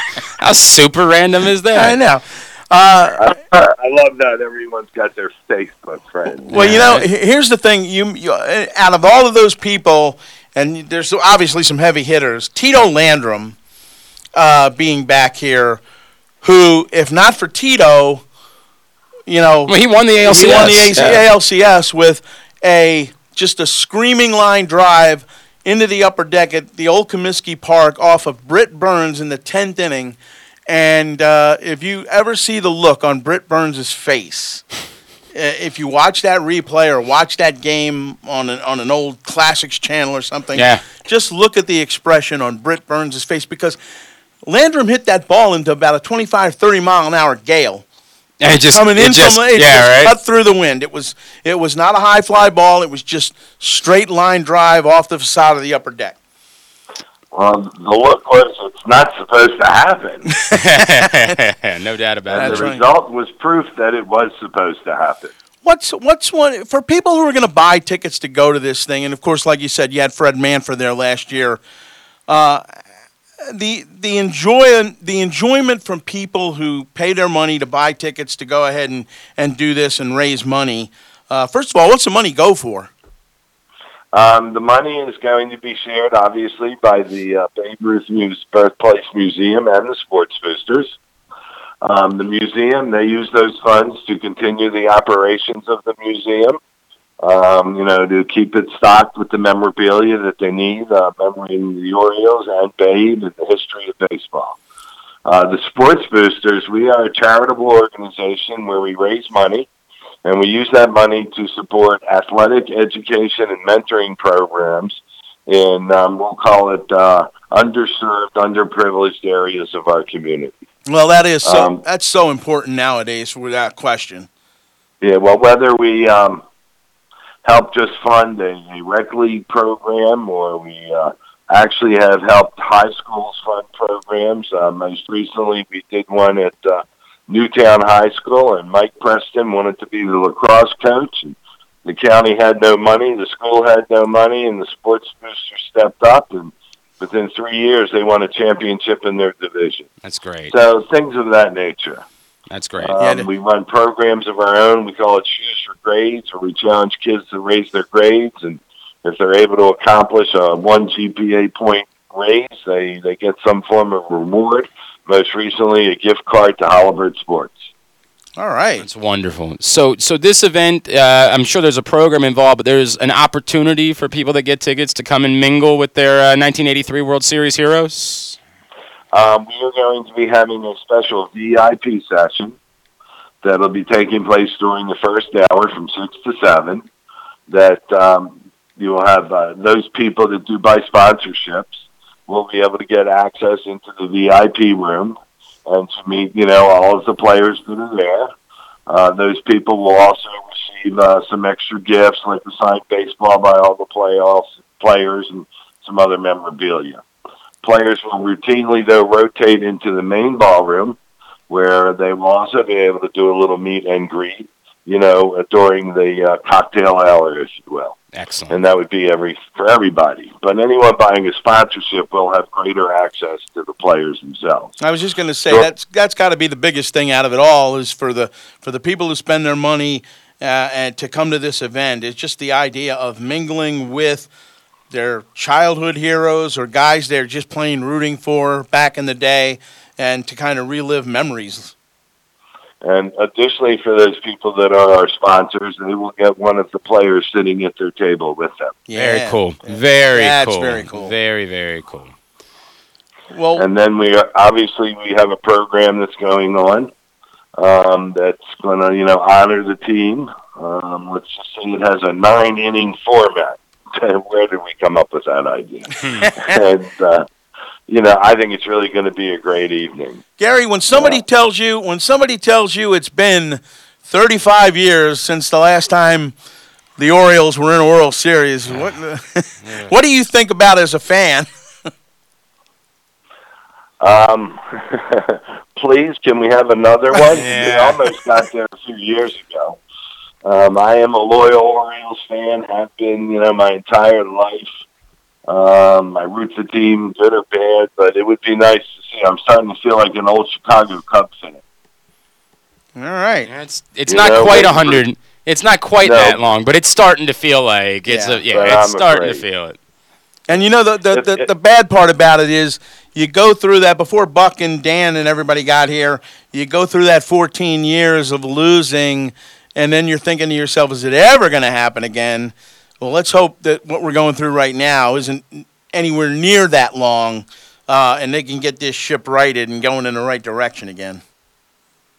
Additionally, at the event, though, uh, want to mention uh, we are doing it, you know, for the Orioles and to honor their team. But we're also doing it every year that we give out a humanitarian award, where we um, honor a member of our community that's been very philanthropic. And uh, this year, our award is going to go to Mr. Henry Rosenberg, Oh, that's and um, he has been a, a scout member of our community for his lifetime. And we are proud to honor all the good things he's done for the city. Are you expecting to add more players to that list that you read off between now and the 14th of November? There are several that we are in contact with that um, have told us they're going to try and do their best. They have certain family circumstances that may, you know, negate their ability to come. So we don't want to put out their names as a maybe, but the answer is yes. There's three or four others that we think have a, a very good possibility of being there, and uh, they would definitely add a lot of life to the party. Well, an evening with the 83 Orioles. It's a fundraiser, November the 14th. Uh, it's a Wednesday night at the Renaissance Harbor Place Hotel in downtown Baltimore. And uh, Gary Lenet, the president of the Sports Boosters of Maryland, thanks so much for coming on and telling us all about this event and, and hopefully just a great success again. Well, we're looking forward to it. We've already, you know, sold well over 500 tickets. Typically, the last 30 days is where things really click. Um, but you know, we're going to have a number we'll have to shut it down at, but we've got some room yet. And uh, please, everybody, look out for all the public service announcements and more information that'll be published continually. All right, Gary, thanks a lot so much for being with us. Thank you. I appreciate the opportunity. All right, that's Gary Lenet of the uh, Sports Boosters of Maryland. He's the president and getting set for their fundraiser on uh, November the 14th. It's a Wednesday night. Hi, so who was your single growing up? Like before you did this for a living? Mm-hmm. Who is your single, like not the one, don't list me five guys. Who was your one single biggest baseball hero? Frank Robinson. Frank Robinson? Mhm. Okay. Interesting. Interesting. Mine's not quite as cool as that. Well, and, and the reason I say that is we uh, when when you're growing up in Essex and you're playing whether it's up on the Kenwood High lot or Yeah, you wanted to be you, right. you imitated the batting Yep, stance, yep, the whole nine yep. yards, and I used to get. I used to take uh, so much grief from my friends for loving Frank Robinson and not showing as much love to Brooks Robinson. Fair, yeah. I And, mean, you, had, you know. you had some pretty good choices. Let's just call it like it is. You had some excellent choices uh, between Frank and Brooks. I um my my singular baseball hero was not quite as as accomplished as either of those. Okay. My singular baseball hero when I was a child. Again, Mhm. before, when I was a child. And there are other guys that I love. Like when Roberto Alomar showed up in Baltimore, I'd love me some Roberto Alomar, right? Like when I, I can't argue that. I mean, he's was- the best. He's the best second baseman I've ever seen play the Unbe- game. I mean, that, it was just such a delight, a delight to watch him Yep. play the game of baseball. But growing up, Mike Devereaux was Oh, yeah. my guy. Sure. And I've tried explaining that to him. In the I had a cold beverage with Devo uh, last weekend of the regular season. Oh yeah, well, that's cool. I, Over look, at I've- Pickles. I've, ended up interacting with Mike a, a number of times. Yeah. But like every time I try to pass, like you don't understand. It was awkward. I was obsessed. Yeah. Like I had my like mom sew his name onto the back of a blank Orioles jersey, Mm-hmm. um, so that I could have a Mike Devereaux jersey because you couldn't buy a Mike Devereaux jersey. Well, you couldn't make your own on the internet. Like I gotta tell you a story about that. We're having we're having those beverages over at Pickles. Yeah, Okay. yeah. And uh, I was over there with Steve Melewski and uh, Luke Jones. Okay. Okay. And uh, we're talking to Devo. He's over there with a friend, and I said to him, I said. You made the best catch Oh I've ever seen. And that was what it was for at me. Camden Yards. Yeah. The the laying out up over the, over the fence, right where the fence and the bullpen and the stands come together. Yep. Okay. Yep. And I, I told him, I said, but you know what? I said, it's hard not to beat Mike Trout's, you know, Well, Mike Trout also- Trout and Nyjer Morgan made the I same kind of. Yeah. catch. What about the Kenny Lofton catch? Kenny Lofton, Yeah. but that was in that Was was, that in Cleveland. I Yeah, I that was that was in Cleveland against Brady Okay. Anderson. All right, all right. For some reason, I've I've done that reverse. But the other thing is Devon White with the Blue Jays made a very similar catch Okay. to Devo's. Okay. Only it was more toward uh, left center field. Okay. Uh, and more into the bullpen area than. But Man, uh, basically the same kind of catch. I was obsessed with Mike Devereaux. Mhm. I was obsessed. My dad had met him like on a flight and got me like literally just like a piece of sheet paper autograph because that's all he had on him on this plane. Mhm. And it was my most treasured possession as a child. And it was so nerdy because it wasn't like being obsessed with Cal Ripken where like other kids were into it. I would like tell you like my dad got Mike Devereaux's autograph and like my buddies would be like, what? Who cares? Who cares, Right? right, Like, what are you- why are you? I, I was obsessed. Mhm. And it's like the first time it was actually in Arizona when I was working out there was the first time that I ever met and interacted with uh, Mike Devereaux because he was an Arizona State guy and he had come out to do something out there, and I was I was like such a nerd. And this is when I was still like new to the business and like realizing how you're supposed to act around you know other human beings. Um, but I was like, my God, I don't want to admit to you how nerdy obsessed I was Mhm. with you growing up. You were what what people are going to think of Eddie Murray when they go meet him at this event uh, uh, with the sports boosters. Yeah. I, I was like that the first time I met Mike Devereaux. Mhm. That was how obsessed I was. Well, Frank Robinson because he was the guy for me growing up. Now Eddie Murray later on, obviously mean, when he he was- comes to the Orioles, right. when he comes to the Orioles in '77, uh, I'm graduating from co- uh, from high school. Okay, at, at so Kenwood. it sort of lines up with so it lines up with your you know, adulthood right? and, and getting into this business and the whole thing. Exactly. Then of course Stan had to run him out of town. Jerk. and we'll Love you, never Stan. forgive Yeah, we- Stan for that. Always like to bring it up. Always like to. That's right. Uh, the other this week, this past week, 22nd anniversary of some little punk up at Yankee Oh yeah. Stadium. Oh yeah. Did you? Uh, oh, you definitely saw my post.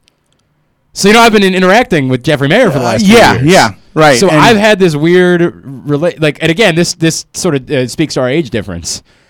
I was, and I did the math wrong. I was 13 when Mhm. that occurred. I was not 12. I was 13 when that occurred in 1996. Um, I I have been trying. This is like my my whale, right? Like this is my Moby Dick. I'm trying to land. I want to do this story, and I don't even want it to be trashing Jeffrey Maier. I Yeah. want it to be about what happens when Jeffrey Maier goes out to dinner, plucks down his credit card, and the waiter's an Orioles fan. Uh-huh. Like I want to know about that. I want to write about his interactions over the years when he's come across Orioles With fans. Orioles fans, That's I think that story. Now he didn't want to do it, right? He and in fairness to him, he doesn't want to do anything. Right. Right. This isn't like he doesn't want to do it because it's Baltimore or whatever. But he and I have exchanged messages every year. We get close to the anniversary, and I start messaging him again, like, "Hey man, just wanted to reach back out, see if maybe you were more In know, tune to in- doing this, yeah. Because he's never. This isn't. I don't know if you remember the uh, the Catching Hell documentary that E ESPN did about Steve Bartman, where like Wayne Dress was sort of like stalking Steve Bartman, Mhm. and Steve Bartman said, "Dude, stop! Like I I." You know, I don't want to be a part of this. I'm gonna call the cops, Mhm. right? Like, because Steve Bartman has just wanted to be in anonymity since that that moment occurred. Um, this is very different. Jeffrey Maier and I go through long email exchanges every year. Mhm. We we are like pen pals. We go back and forth, which is so ironic because I have cursed that name so many times in my life. Yeah. I ruined my third, my uh, seventh grade or whatever grade I was in at that point, eighth grade. Whatever. Well, I'm gonna. I'm going to take a different approach to this as than most Oriole fans will. Okay. In that, for as unfortunate as that game one situation was, and the Orioles go on to lose that game in extra innings, Right. They take game two up at Yankee Stadium, so they split the series. Oh, one they should have been in great shape, and they should have been in great shape coming home up to nothing. But the bottom line is, Peed when they got yeah. here, Yeah. they did. They lost peed three down- straight, They yeah. lost three straight. So you can't sit here as a true Oriole fan and an objective baseball fan and say that they lose that series because of that. Oh, I know you're right, Heist. There will always be the what if they were up 2-0. Could they Mhm. have? Could they have? Well, we'll never know. If, Right. If they're up 2 no, 2-0 and they come back home and, And they still pee down their leg. and they still then pee yeah, down their leg. The only thing they're doing is going back for a game, six.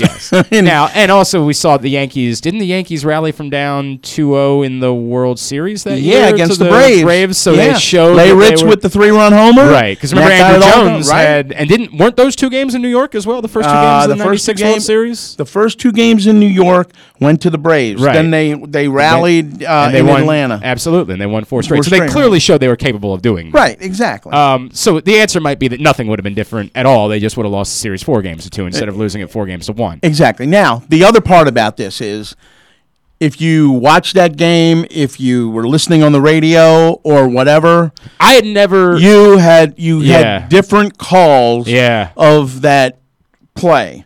And after several years back, I went through the Bob Costas, Joe Morgan, Bob Uecker call on NBC. Right.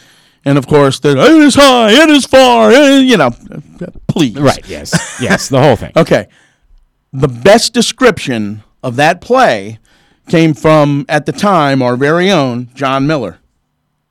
The pitch is a high fly ball to right deep.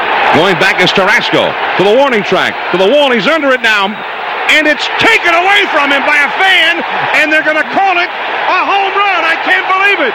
Richie Garcia is calling it a home run, and Tarasco is out to argue. A terrible call by Richie Garcia. It's all tied up. That is as descriptive and as Heisty. accurate as that play could have been called. You and I were texting about this earlier in the week. what what what blows my mind. Um, was a play-by-play guy, right? And you Right. you know what this is all about. You've done this. You you're so far away. He, where he's sitting in that stadium is so far away from where that play occurs, Mhm. right? Like that play's happening in right field. You are behind home plate, five levels up, right in the old Yankee Stadium. And yet, no hesitation, no there's no something appears to have happened. There, you know, he confidently, the moment that it occurred, recognized exactly what had happened in that moment, and he had said confidently, a fan has taken the ball away. Mm-hmm. It it's so easy for a broadcaster to say there was some sort of issue. We don't know exactly. He was so confident. Well, and, and that's call. what Bob Uecker, I'm Right. sorry, that's what Bob Costas did. He goes, you know, and he goes, he, he says, Tarasco's under. He's to the warning track. He's to the wall. And what do we have here? Right, You know? right, and I understand that. Like, I, I don't, I don't criticize. No, no, no, because you want to make sure that you saw what you saw. The beauty of Jon Miller and why we were so effing lucky to have had Jon Miller for so Mhm. long, and it was so terribly unfortunate that we ended up losing Jon Miller. But that's a different Well, Stan- story. Stan for- didn't run him out of Yeah, that's true. That was not Stan. That was uh, that was Peter Angelos. That's right. Um, he was so good at what he did. Mhm. He was so unbelievably capable of handling the moment that listening to that call almost gives me chills just out of the respect and reverence that I have for him as a play-by-play guy. Right. Because uh, any play-by-play guy, even the good ones, it's easy for you to say, "All right, I don't want to say that. I think I saw something, but I don't want to say I saw that until I get a replay of it and I can make sure that's what it was." He saw it immediately, knew that he saw it, and had the confidence to make the right call. And that said, there's a longer version of that Yeah. that I have where he says, where, where Jon Miller goes, you know, Davey Johnson is out to argue. Armando Benitez is all the way down the right field line to argue. He says, Richie Garcia went out there. He says, that's why you have an umpire Right, down the right, right. field. He That's why we do this in the playoffs, he is says, to get "That's that why- right." Yeah, Yeah. He, says, he says, that's why we have an umpire down the right field line. What's the sense in having him if you can make a call like that? He's hundred percent right. hundred percent. Jon Miller was God. We were so lucky. So we lucky were to have so lucky to have had Jon Miller for, for the years that we did because he was so good at what he did. Project Game Day is back at halftime and post game for every Baltimore football game. You can react live with us on Pressbox's Facebook page. Glenn Clark, that's you. Yes, You hosted halftime. Oh, and I've got terrible news. Tomorrow, Rita's out. Oh no. What? Yeah, Rita's out tomorrow. She had something come up with the family, and instead, um, Drew Forrester's joining me post game. Well, you know. it's such a it's such a letdown when you're expecting Rita. Well, I'll take the right? male's point of view on this. Drew Forrester is no Serena No, Hubbard. no, no! It's That's terrible, terrible, news. It's terrible. terrible news for everyone that it's Drew that's in for Rita tomorrow on the post game show. Anyway, Project Game Day brought to you by Glory Days Grill. Catch all the action at your neighborhood Glory Days Drill, uh, Glory Days Grill. Easy for me to say. Uh, where you have tons of TVs to watch every moment of every game. Glory Days Grill, great food, good sports, press box, Project Game Day, and also Facebox. Facebox. See that? I can't. You're all talk. right. You're all right, Heist. Facebook.com right. slash Pressbox Sports. I gotta go I also Yes. want to talk to you about the Costas Inn. Oh, well, tell me about that before I leave because I like talking about if, the Costas. If you go out to see Nick and Pete, Yes. at the Costas Inn on 4100, Everyone's Point- friends. Everyone's friends. Yes. 4100 North Point Boulevard. Great specials throughout the week. Crab cake night on Monday, ribs on Tuesday, uh, steak night on Wednesday, lobster night on Thursday. Great entertainment throughout the week. Jazz night on Wednesday, rock and roll for you on Friday nights. It's all there for you at the Costas Inn. And I cannot- 4100 North Point Boulevard. I can't recommend the cream of crab soup enough. It is perfection at Costas Inn. I don't know what it is they do that makes it better. Like it is the most perfect cream of crab soup that I've ever had in my life at the Costas Inn. And I seriously mean that. I'll go a year for what because it's you know it's a far drive, and so I might it, almost a year without making it out the Costas Inn. Right. I'll get over there, and with Nick and Pete, it's like I've been there every day. Right. They come over. It's like family. They remember my wife. This is not Glenn because I've been on the radio because I do this with you or anything. It's it's just who I. That's how they treat people. That's the way it is. when you go Unless you are me and you go in there and, and Well, you're in there, I Well, think, every Nick- night of the week, though. Nick It's part of comes the up- Nick comes over and goes, "Ah, jackass." Yeah, yeah, right. want?" He's back. Yeah, right. Of course, of course, he's back. Yeah, but that's part of what comes with you going in. I know how often you're at the Costa Inn, Uh-huh. Heisty. You're there all the time. Well, I spread it out a little bit, a little bit. I'm there all the time because Nick, especially, Yeah. and I, we we do nothing but talk sports. Yep, yep, Okay. yep. And It's just yeah, They're the best. They're the they're the best. You can best. sit there, watch TV, Love it. do Love it, that the whole place. nine yards. That's Costas Inn. We're coming back. With I, I got to run. Okay. I got to run because I got a soccer match. I got to go call. Who's playing? Uh, Loyola. I got to. I got to run over to Loyola. Loyola and Boston University. Oh, right down the road. Yeah, I'm right, going right down the road. But I got to get over there. I love you. Yeah, Uh, appreciate thanks for coming stopping and hanging in, out. yeah. Absolutely. I hope Stan's feeling better. Uh, Let's Brittany, hope. good to see you as well. And uh, I'll be back. I'll talk to you guys on Project Game Day tomorrow. All right, wasn't that a great cut though by Jon Miller? Oh my God, it's one of my favorite. I, I don't believe I've never really like listened to that clip Really? before, but Heisty sent it to me earlier in the week, and I was like, I just was blown away. I'm Yeah. blown away by a reminder of how good Jon Miller was. Absolutely. So good. We'll be right back with Bill Ladson of MLB.com, and uh, he'll talk to us about the demise of the New York Yankees. 100 games. I can I can't 100 get behind games. that. I One- can't, but yeah. 100 games they win. I know. And and and it's Done. like and everybody up there is, "Oh, they suck." You know, Aaron Boone's got to be fired. They got, you know, They ran into a pretty good team. they yeah, they did. We'll be back right after this. Join Team Up for One and help children with challenges by attending the third annual Sports Leadership Awards Bowl and Oyster Roast on October 30th. The night will honor UMBC men's basketball coach Ryan Odom and raise money to help children with disabilities. For information and tickets to the Team Up for One Sports Leadership Awards at Valley Mansion, go to teamupfor1.org. That's Team Up for the number one dot org. Score big at the Green Turtle with our legendary crab dip, juicy burgers, or any of our delicious boardwalk iced teas and lemonades. Bring the whole team and celebrate your latest win in our rent free party room. Need to raise money for your sports league or team? Our Funds for Friends program has raised over $1 million for local sports organizations.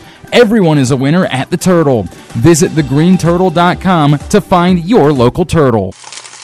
The latest edition of Press Box is available now. On the cover, Kevin Eck looks at Raven superstar Terrell Suggs and how he still sizzles now in his 16th season in Baltimore. Plus, Simon Hathamariam introduces you to the newest Flacco on the Baltimore sports scene. That's Towson Tigers quarterback Tom Flacco. And Bo Smolka profiles new Ravens receiver John Brown. Press Box is available for free at over 500 area locations, including 60 Royal Farm stores. You can also find the entire edition and the best daily coverage of the Ravens, Orioles, and Terps at PressBoxOnline.com. Visit Buffalo Wild Wings weekdays from 11 to 2 and take advantage of their new 15 minute lunch guarantee or your lunch is free. That's right, free. And with a 15 minute lunch guarantee, that means less time waiting and more time eating delicious B dubs before you gotta get back to the office. Buffalo Wild Wings, White Marsh, Owings Mills, and Westminster Wings Beer Sports available for dine in orders at participating locations for a limited time. See restaurant for details. Matt, we normally come on here and tell everyone go listen to Section 336 and just to take our advice to go listen to 336. Instead of us telling you why we're awesome, let's have other people tell you why we're awesome. This person says definitely a bunch of Oriole fans who just want to be able to buy playoff tickets. Section 336 is the greatest Baltimore Orioles podcast around. Look forward to listening every week. These guys are coconuts, and if that's not enough reason to listen, they are a great listen if you want Orioles talk, even during the offseason. If you're lucky, they might even talk about the Ravens. Josh, Matt, and Bert are a must listen every week. Check Section 336 out for yourself on iTunes or wherever you get your podcasts. What's up? It's KZ. This season, you can join us for our weekly and season long pro football picks contest at Loop League. Click the link pinned at the top of my Twitter page, that's at Fans Fantasy, and pick any five games against the spread every week. It's free to sign up, and someone wins a $25 Royal Farms gift card every single week. Plus, we'll have great season long prizes as well. And check out all the other awesome games at Loop League, where you can link multiple fantasy competitions all at the same time. Join our Picks League now at loopleague.com. And welcome back to the Bat Around. Craig Heist sitting in for Stan the Fan Charles, as uh, we hope to have Stan back in this seat next Saturday. And uh, he's feeling a little under the weather, but uh, hopefully on the mend, and he'll be back next week. Uh, we've been uh, talking about a lot of things uh, this morning since we got in here at 10 o'clock, and uh, most of it concerning the National League Divisional Series leading into the National League Championship Series, uh, which is featuring the LA Dodgers uh, and the Milwaukee Brewers. Game number one last night going to the Brewers by a count of six to five. Uh, but as I said in the open, uh, I was just questioning a little bit about the way Craig Counsell managed his pitching staff last night, and uh, the, the the way that it all turned out was that uh, Hader winds up throwing, Josh Hader winds up throwing three innings as opposed to maybe two uh, when he didn't really have to do three, and it kind of put a strain on the back end of the bullpen a little bit, I think, uh, in, in, terms of their effectiveness maybe for today's game, too, because Hader will not be able to pitch, according to Counsell, today. Uh, so the whole idea now is to give him two days off uh, before they get back out to L.A. They'll have the travel day tomorrow, game two tonight, and then he'd be ready to go in game three. Also, game number one tonight of the American League Championship Series has the Red Sox entertaining the defending uh, World Series champions, the Houston Astros. And joining us on the line right now is the very fine writer from MLB.com, Bill Ladson. Used to cover the Nationals on a daily basis, but uh, is now stationed up in New York. Bill, good morning. How are you? Hey, thanks for having me, Craig. All right, let me ask you about last night. Now, you saw uh, Gio Gonzalez throw 32 pitches. Yes, he gave up a line drive home run to Manny Machado, but it didn't look like he was laboring or had any kind of trouble, uh, you know, in, in his outing other than giving up the home run, which, you know, basically was a wall scraper. Uh, but nonetheless, Woodruff comes in, gives up, uh, or, or, you know, hits the home run, number one. But again, two innings. But what I have the biggest hard time with, from Counsell standpoint, is using Hader there for three innings. Because in that third inning, you can tell he lost a little bit of command. And what that pitch count did, 48, I believe it was, is makes him unavailable for today. My only comment, I agree with you, Craig, was that uh, I was hoping that Hader would be there for the late innings. That's what I thought he was. Mm-hmm. He was a late inning guy. And to come in as early as he did, well, me number one, Counsell was going for the win. I mean, that was the bottom line. And, uh, you know, I, I can understand why he did that. But uh, for, you know, Hader's your best reliever. And you would think that he would be there at least for, for late innings. But, you know, he you know, the Brewers got by, and they won the game by one run, and uh, he was lucky there. But uh, really, it's interesting to see what happens uh, not only in the second game, but uh, throughout the series when they get back to LA. I mean, how much can they use Hader uh, after what they did? Well, the, the the thing about today, and and Counsell's already said he's not available today. However, if it's a tight game and it's the right matchup you may see him for a batter. That would be my guess. But if not, I mean that that's what I have the issue with is that they're almost to the point now where the managers are in such a big hurry to go to the bullpen in these games. And we had Mel Anton on earlier, and he was saying, no question about it. He says these guys are overthinking this way too much right now. You know, Craig. I first of all, I couldn't even understand why Gio started the game because he's not a money pitcher. I mean, you know that. You well, yeah, yeah, and I, and I told Glenn Clark this earlier. I said, you know, the one thing we know about following Gio and covering him in D.C. Uh, for seven years is the fact that, you know, he has that tendency to throw a whole bunch of pitches through five innings where he has to come out of the game. And we know he was handed a six nothing lead for the Nationals in that series against the Cardinals, and he wound up coughing that up. Uh, I, again, we I get all of that, but my point is, if you use Gio for three, and you use Woodruff for three, then that narrows, you know, the last nine outs to the rest of your bullpen, as opposed to maybe having to get you know, fifteen or eighteen outs with your pen. Right, right. I, I agree with you, and uh, you know, I just hope that uh, Counsell knows what he's doing the rest of the series. I mean, because you can't do it with Gio. I mean, Gio is not going you, you know, for example, two shutout innings, and then you know, and you know, he's going to give you a lot of. He's going to give you a lot of pitches, and uh, you, you know, Gio is unpredictable. He, yeah, well, I that's that's the, that in October. He's not very good. That to me is the so, biggest uh, thing. That's the, the bottom line. That to me is the biggest thing. What you just said, the unpredictability. Because last night, I mean, you know, 28, 38, no, 28 pitches after two innings is, is, is very manageable. And like I said, yeah, he gave up the home run, but Manny Machado is going to hit home runs off of good pitchers too. You know, right? And and, and but right. Gio Gio down the stretch in September, I mean, you couldn't get much more, or you couldn't ask much more out of him than what he gave Milwaukee there. Yeah, I mean, yeah, I mean, he had a he got off. You know, he had a nice ending to the season, but but you know, like uh, to me, uh, you know, that's you know that's not uh, what I expect from Gio. I mean, I expect Gio to, as you said, throw of pitches, maybe have get in, in tr- into trouble often, and uh, you know, I, I just I don't think he should have been in there, to be honest with you. Well, uh, again, you, you set up with game two today, but here you are if you're the Brewers and you're talking about Gio not being a very reliable guy or, or inconsistent, if you will. They're going to throw Wade Miley out there today, and Wade Miley gave them four and two thirds in the divisional game of shutout baseball. Right. And and here's a guy. Here's a guy that was whatever he was, five, uh, you know, seven and fifteen, I guess, last year for the Orioles, with an ERA of five point six. You know, so he's Well, he's, he's he's hoping that you know he's hoping that Miley can do the same thing today as he did in the in the divisional series. But you see, with Miley though is a different story because you know Miley, you know, did wasn't with the team until like the second half, and you know, like he was in the minor leagues. He had a, he had a lot to learn.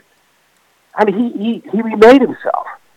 So uh, I, I think with him, I think it's a different story. I think he's going to get a great outing out of him, and uh, I think it's going to be uh, a quality start. I really believe that. Well, let me ask you about the American League Championship Series. It starts tonight at Fenway. You've got Verlander for the Astros. You got Chris Sale for the Red Sox. Now, Mhm. if there's a if there's an Achilles heel to the Red Sox after winning whatever it was 106 games this year, setting a franchise record for most wins in a season, is the fact that their starting pitching has got to give them innings. Otherwise, that bullpen is not very good. Yeah, uh, well, tell that to the Yankees. I mean, they probably would take something else, but uh, you know, we heard the same thing about Chris Sale. Chris Sale can't throw. His miles per hour is really down, and, and he ended up uh, killing the Yankees. He wound up pitching So, eight uh, innings. It was great. Yeah, so you, you know, Craig, the way the Boston Red Sox are going right now, I think they can beat Houston. Now, yes, you know, you look at the Houston Astros overall, they're outstanding. I think they're the best team in baseball. But I, I love the way Alex Cora is really managing this team, and uh, they're fooling people. I, you know, I think the team is really fooling a lot of people because I think I think that's what happened to the Yankees, where "Oh, the bullpen is bad. Oh, Chris Sale's hurt."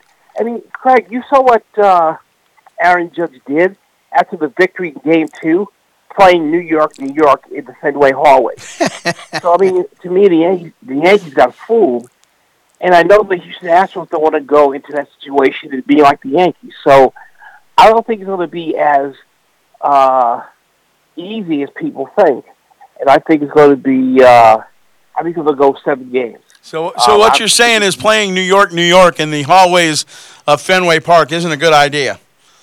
Uh, no, no, it, was totally stupid. All right. Well, let, let me And- let me ask you this about the Yankees, and, and, and you and I've had conversations on the phone and through text and things of that nature. Uh, you, you look at the starts that they got from Severino, and a lot of a lot of uh, flack was given to Aaron Boone for not getting him out of there sooner. Correct. Uh, I- don't think it makes much of a difference in a game where you only score one run and the other team scores 15. But the other part of that is, uh, you know, it's it's a matter again of what we're seeing in these playoffs. You know, when do managers make that change from their starter to the bullpen? And Yeah, you, you and I, you, you and I were in agreement that uh, Boone should have probably pulled him in any sooner. Oh yes, oh yes, no question about it. I mean, it was not a good series for Aaron Boone, and uh, not just with uh, Severino, but CC Sabathia as well. Mm-hmm. I mean, I mean, CC Sabathia's done. He's he's not the guy who is throwing bullets back in 2009. He's done. He's past his prime, and for some reason, I this is this is just my opinion. I think Aaron Boone left him in there out of respect because you see CC Sabathia, all the things he's done, not only on the field but in the locker room.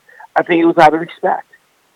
So uh, you know, I mean, unfortunately, it got them uh, an exit out of the playoffs. So, uh, and, you know, Craig, I've told you this many times. I think the Yankees pitching staff is uh, overrated. I don't think it's very good. Mm-hmm. So I think they need to get some pitching, uh, bullpen, and starters uh, if they want to get past Boston. Because right now, with the team they have constructed right now, uh, they can't beat Boston. Well, I wind up uh, looking now after this series is over with, and uh, Boston moves on, New York goes home, uh, and then we find out uh, the day after the series ends that uh, Didi Gregorius has to have Tommy John on his elbow, and you could tell, especially in the final game, his throws to first base were were awful. Yeah, and you know, and I was shocked, uh, Craig, because I mean, when I heard about this, you know, you wonder if he was if he really needed Tommy John uh, during the time, you know, against the Orioles uh, towards the end of the season. So, I mean, he, he's had problems towards the end of the season. So, as far as injuries are concerned, but uh, you know, Gregorius has had a great career with the Yankees. Uh, but he'll have to do something uh, at the shortstop spot. And everyone's talking Manny Machado again. You know that's going to happen, but uh, I don't know, Craig. Uh, Well, I you- don't know. man. you- I'd rather see you Machado at third base, to be honest. Well, again, that would all, you know, Manny wants to play shortstop. I can almost guarantee you that. But the other part about that, would the Yankees go out and consider spending that kind of money when they know they have to bolster that pitching staff? And that's not going to come like with other teams from within their organization. Yankees are going to go out and spend money to get another starting pitcher or two. Correct. I mean, they, they need to do something. Uh, I mean, um, I think it's a great question, Craig. I mean, I think pitching should be their top priority. But uh, you know, you look at that uh, lineup, the starting lineup. I mean, Craig, man, that's a lot of strikeouts. Uh, well, that's what, but but how many times have I told you down through the years when you have a power laden lineup? And I mean, I forget what Chris Davis is doing now, but you think back to the Orioles when they were going well in 12 and 14 and even into 16. You know, when you have that kind of ball club hitting those kind of home runs, you know that you're going to get your fair share of strikeouts, and that certainly was the case with the Yankees. Yeah, they have Judge, they got Stanton, they got Gregorius that can hit the ball, Sanchez can hit the ball out of the ballpark, but with that comes the possibility for quite a few strikeouts. But Craig, you know, when I say a lot of strikeouts, if you have good pitching, if you have great pitching, the pitching can really stop a team like the Yankees. I mean, like they don't have they don't have guys who can just look for signals. I mean, I mean, it's not like the two, the 1998 Yankees or even you know, the dynasty of the 90s. I mean, the, the difference between this team and those teams is that at least the teams of the 90s didn't go for the home run. Right. I mean, they, they were spraying the ball all over the place. I can't say that about this current Yankee team. There's just too many strikeouts. And I'll tell you this, though. Say what you want about uh, Giancarlo Stanton. He was overmatched. He was overmatched this year. He was not the guy who was the MVP of last year. He was overmatched. Too many strikeouts. Too many five strikeout games. I mean, it was not good to watch. It Yeah. not. Well, and Judge Judge certainly had his fair share of those games this year as well. Yeah, but but with him though, it was the, it was the injury thing uh, with him. Yes, yes, he strikes out a lot, no doubt about it. But it was the injury thing with him, and uh, you got to hope these guys uh, stay healthy. I mean, I think it's a miracle. You know, I mean, who to say a miracle? But it's a miracle they won a hundred a hundred games with the lineup they had, with the pitching staff they had, which I don't think is good to me. I mean, uh, I, I, don't even think the bullpen is very good either. So, uh, you know, you look at all their free agents, free agents this year. I wouldn't sign any of them, to be honest with you. But, but you know, you never know. Never know, but uh, again, they win 100 games, and there is something to be said for that.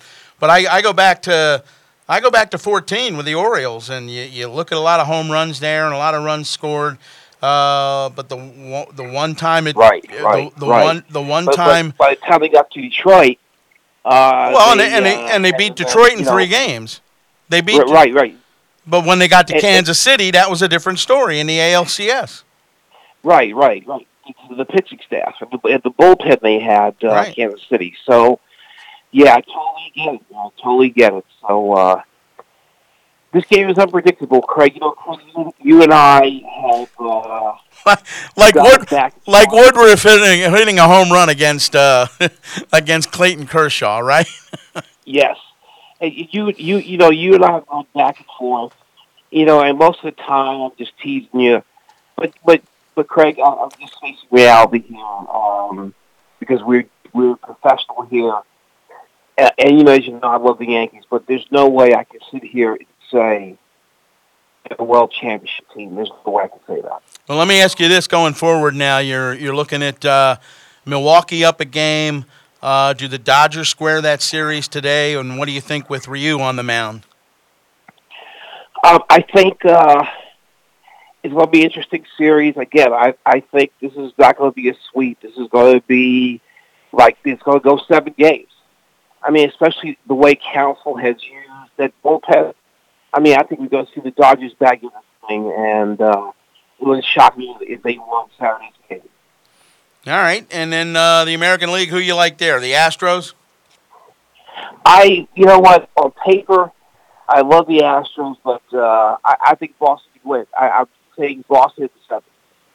Well, I just think I, I think the Astros go back to the World Series, and the reason I say that is because I think coming down the stretch, they got their, uh, especially the last month, and I was talking to Hank Allen about this too, is just the fact that their pitching staff really seems uh, to have come together, especially in the bullpen. And uh, if they get any kind of starting pitching, and you well, you know what Verlander is going to give you, you know what Mar- uh, Gerrit Cole's going to give you, uh, or I'm sorry, uh, Garrett's going to give you. Uh, so from that standpoint, I think that uh, their pitching is probably uh, uh, probably right up the snuff with just about anybody out there. Yeah, the pitching the depth is outstanding, and uh, and Brad Peacock, who was uh, one of their heroes last year, is off the roster. So that tells you how good the Astros are right now. Right, absolutely, and uh, you know, George Springer just seems to find whatever he needs to uh, in the postseason because he's been a great postseason player. Oh, no doubt about it, Craig. He's the Reggie Jackson of this era now, and uh, I'm really happy for him. I mean, he's really done well. Well, Bill, thanks a lot for stopping by and talking some baseball with us, and uh, enjoy the rest of the postseason. And we'll talk to you later. You guys, take care. Thanks for having me. All right, Bill Ladson of MLB.com. His thoughts on the National League Division uh, Championship Series and also the American League Championship Series. Press Box Project Game Day is back at halftime and postgame for every Baltimore football game. You can react live with uh, us on Pressbox Facebook page. Glenn Clark hosted halftime. He's joined by the NFL chick, Sarita Hubbard. However, she will not be here tomorrow, as Glenn told us. And it'll be uh, Drew in for Sarita tomorrow. Uh, Project Game Day brought to you by Glory Days Grill. Catch all the action at your neighborhood Glory Days Grill, where you have tons of TV to catch every moment of every game. Glory Days Grill, great food, good sports, press boxes, Project Game Day, facebook.com slash pressbox sports. We'll be right back. What's up? It's KZ. This season, you can join us for our weekly and season long pro football picks contest at Loop League. Click the link pinned at the top of my Twitter page, that's at Fans Fantasy, and pick any five games against the spread every week. It's free to sign up, and someone wins a $25 Royal Farms gift card every single week. Plus, we'll have great season long prizes as well. And check out all the other awesome games at Loop League, where you can link multiple fantasy competitions all at the same time. Join our Picks League now at Respect. It's more than a word. In the U.S. Army Reserve, it is a core value, a value that brings together a variety of people from across the nation to answer the call to serve. Serving part time in the U.S. Army Reserve means earning the respect of your community and your nation, all while pursuing your career and educational goals and staying close to home. And now, in addition to earning respect, you may qualify to earn up to $20,000 in bonuses when you join. To see if you qualify, visit goarmy.com slash reserve or call 1-800-USA-ARMY, paid for by the U.S. Army.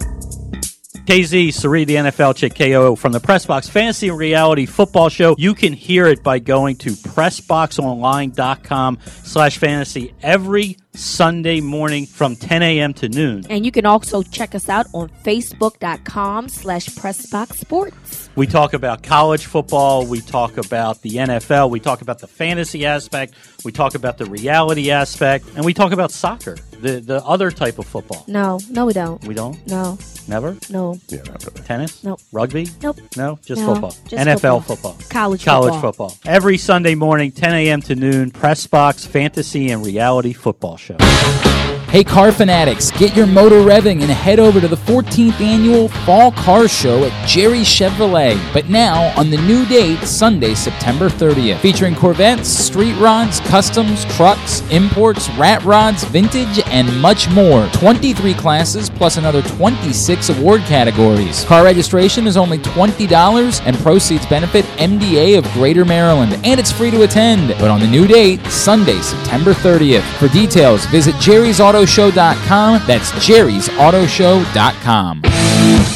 Pressbox's Project Game Day is back at halftime and postgame for every Baltimore football game. You can react live with us on Press Pressbox's Facebook page. Glenn Clark hosts at halftime, and he's joined by the NFL chick Sarita Hubbard postgame. Project Game Day is brought to you by Glory Days Grill. Catch all of the action at your neighborhood Glory Days Grill, where they have tons of TVs to catch every moment of every game. Glory Days Grill. Great food, good sports. Pressbox's Project Game Day. Facebook.com slash Pressbox Sports.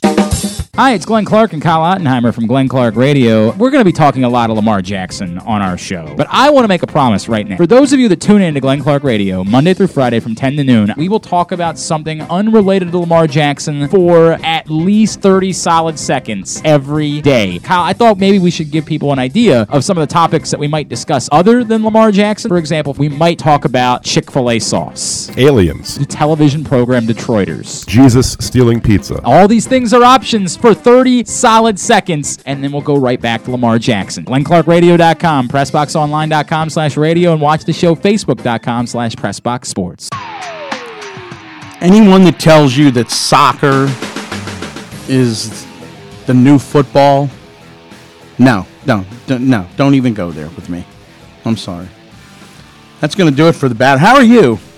I'm good. Now you got you, you have cold. football. You have football today. I do, yes. Towson is playing William and Mary. Yes. You know, it's my wife's alma mater. Oh, really? Yeah. Well, Towson's gonna win. Well, there you go. and you know, but I'm I'm thinking it's it's really t- kind of tough to have a football team beat up on two people. Yeah, William and, Mary. exactly. Yeah, little So, rude. little rude, but Towson can handle rude. How's my boy Flacco doing there? And I don't mean Joe. You, Tom, Tom, Tom- Flacco's Tom doing Flacco. really well. He's Yeah. yeah, he's really brought up this team. Yeah. Is he the better quarterback of the two, or what?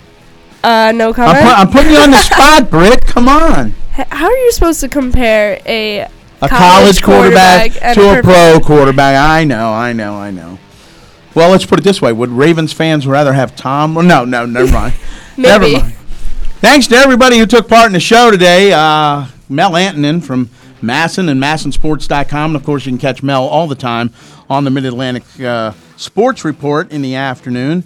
And uh, Gary Lenet, who's the president of the Sports Boosters of Maryland, and uh, his organization teaming up with the Babe Ruth Museum, uh, a fundraiser, an evening with the 83 Orioles that takes place on Wednesday, November the 14th at the Renaissance Harbor Place Hotel, downtown Baltimore. That should be a great event. Thanks to Glenn Clark for stopping in and lending uh, his uh, talents to the show, if you will, and Bill Ladson of MLB.com. Stan the Fan should be back next week in this chair. I don't know what my schedule looks like for next week, so maybe I'll be here, maybe I won't. But uh, we hope Stan is on the men. That's going to do it for us in the bat around. Have a great week, everyone.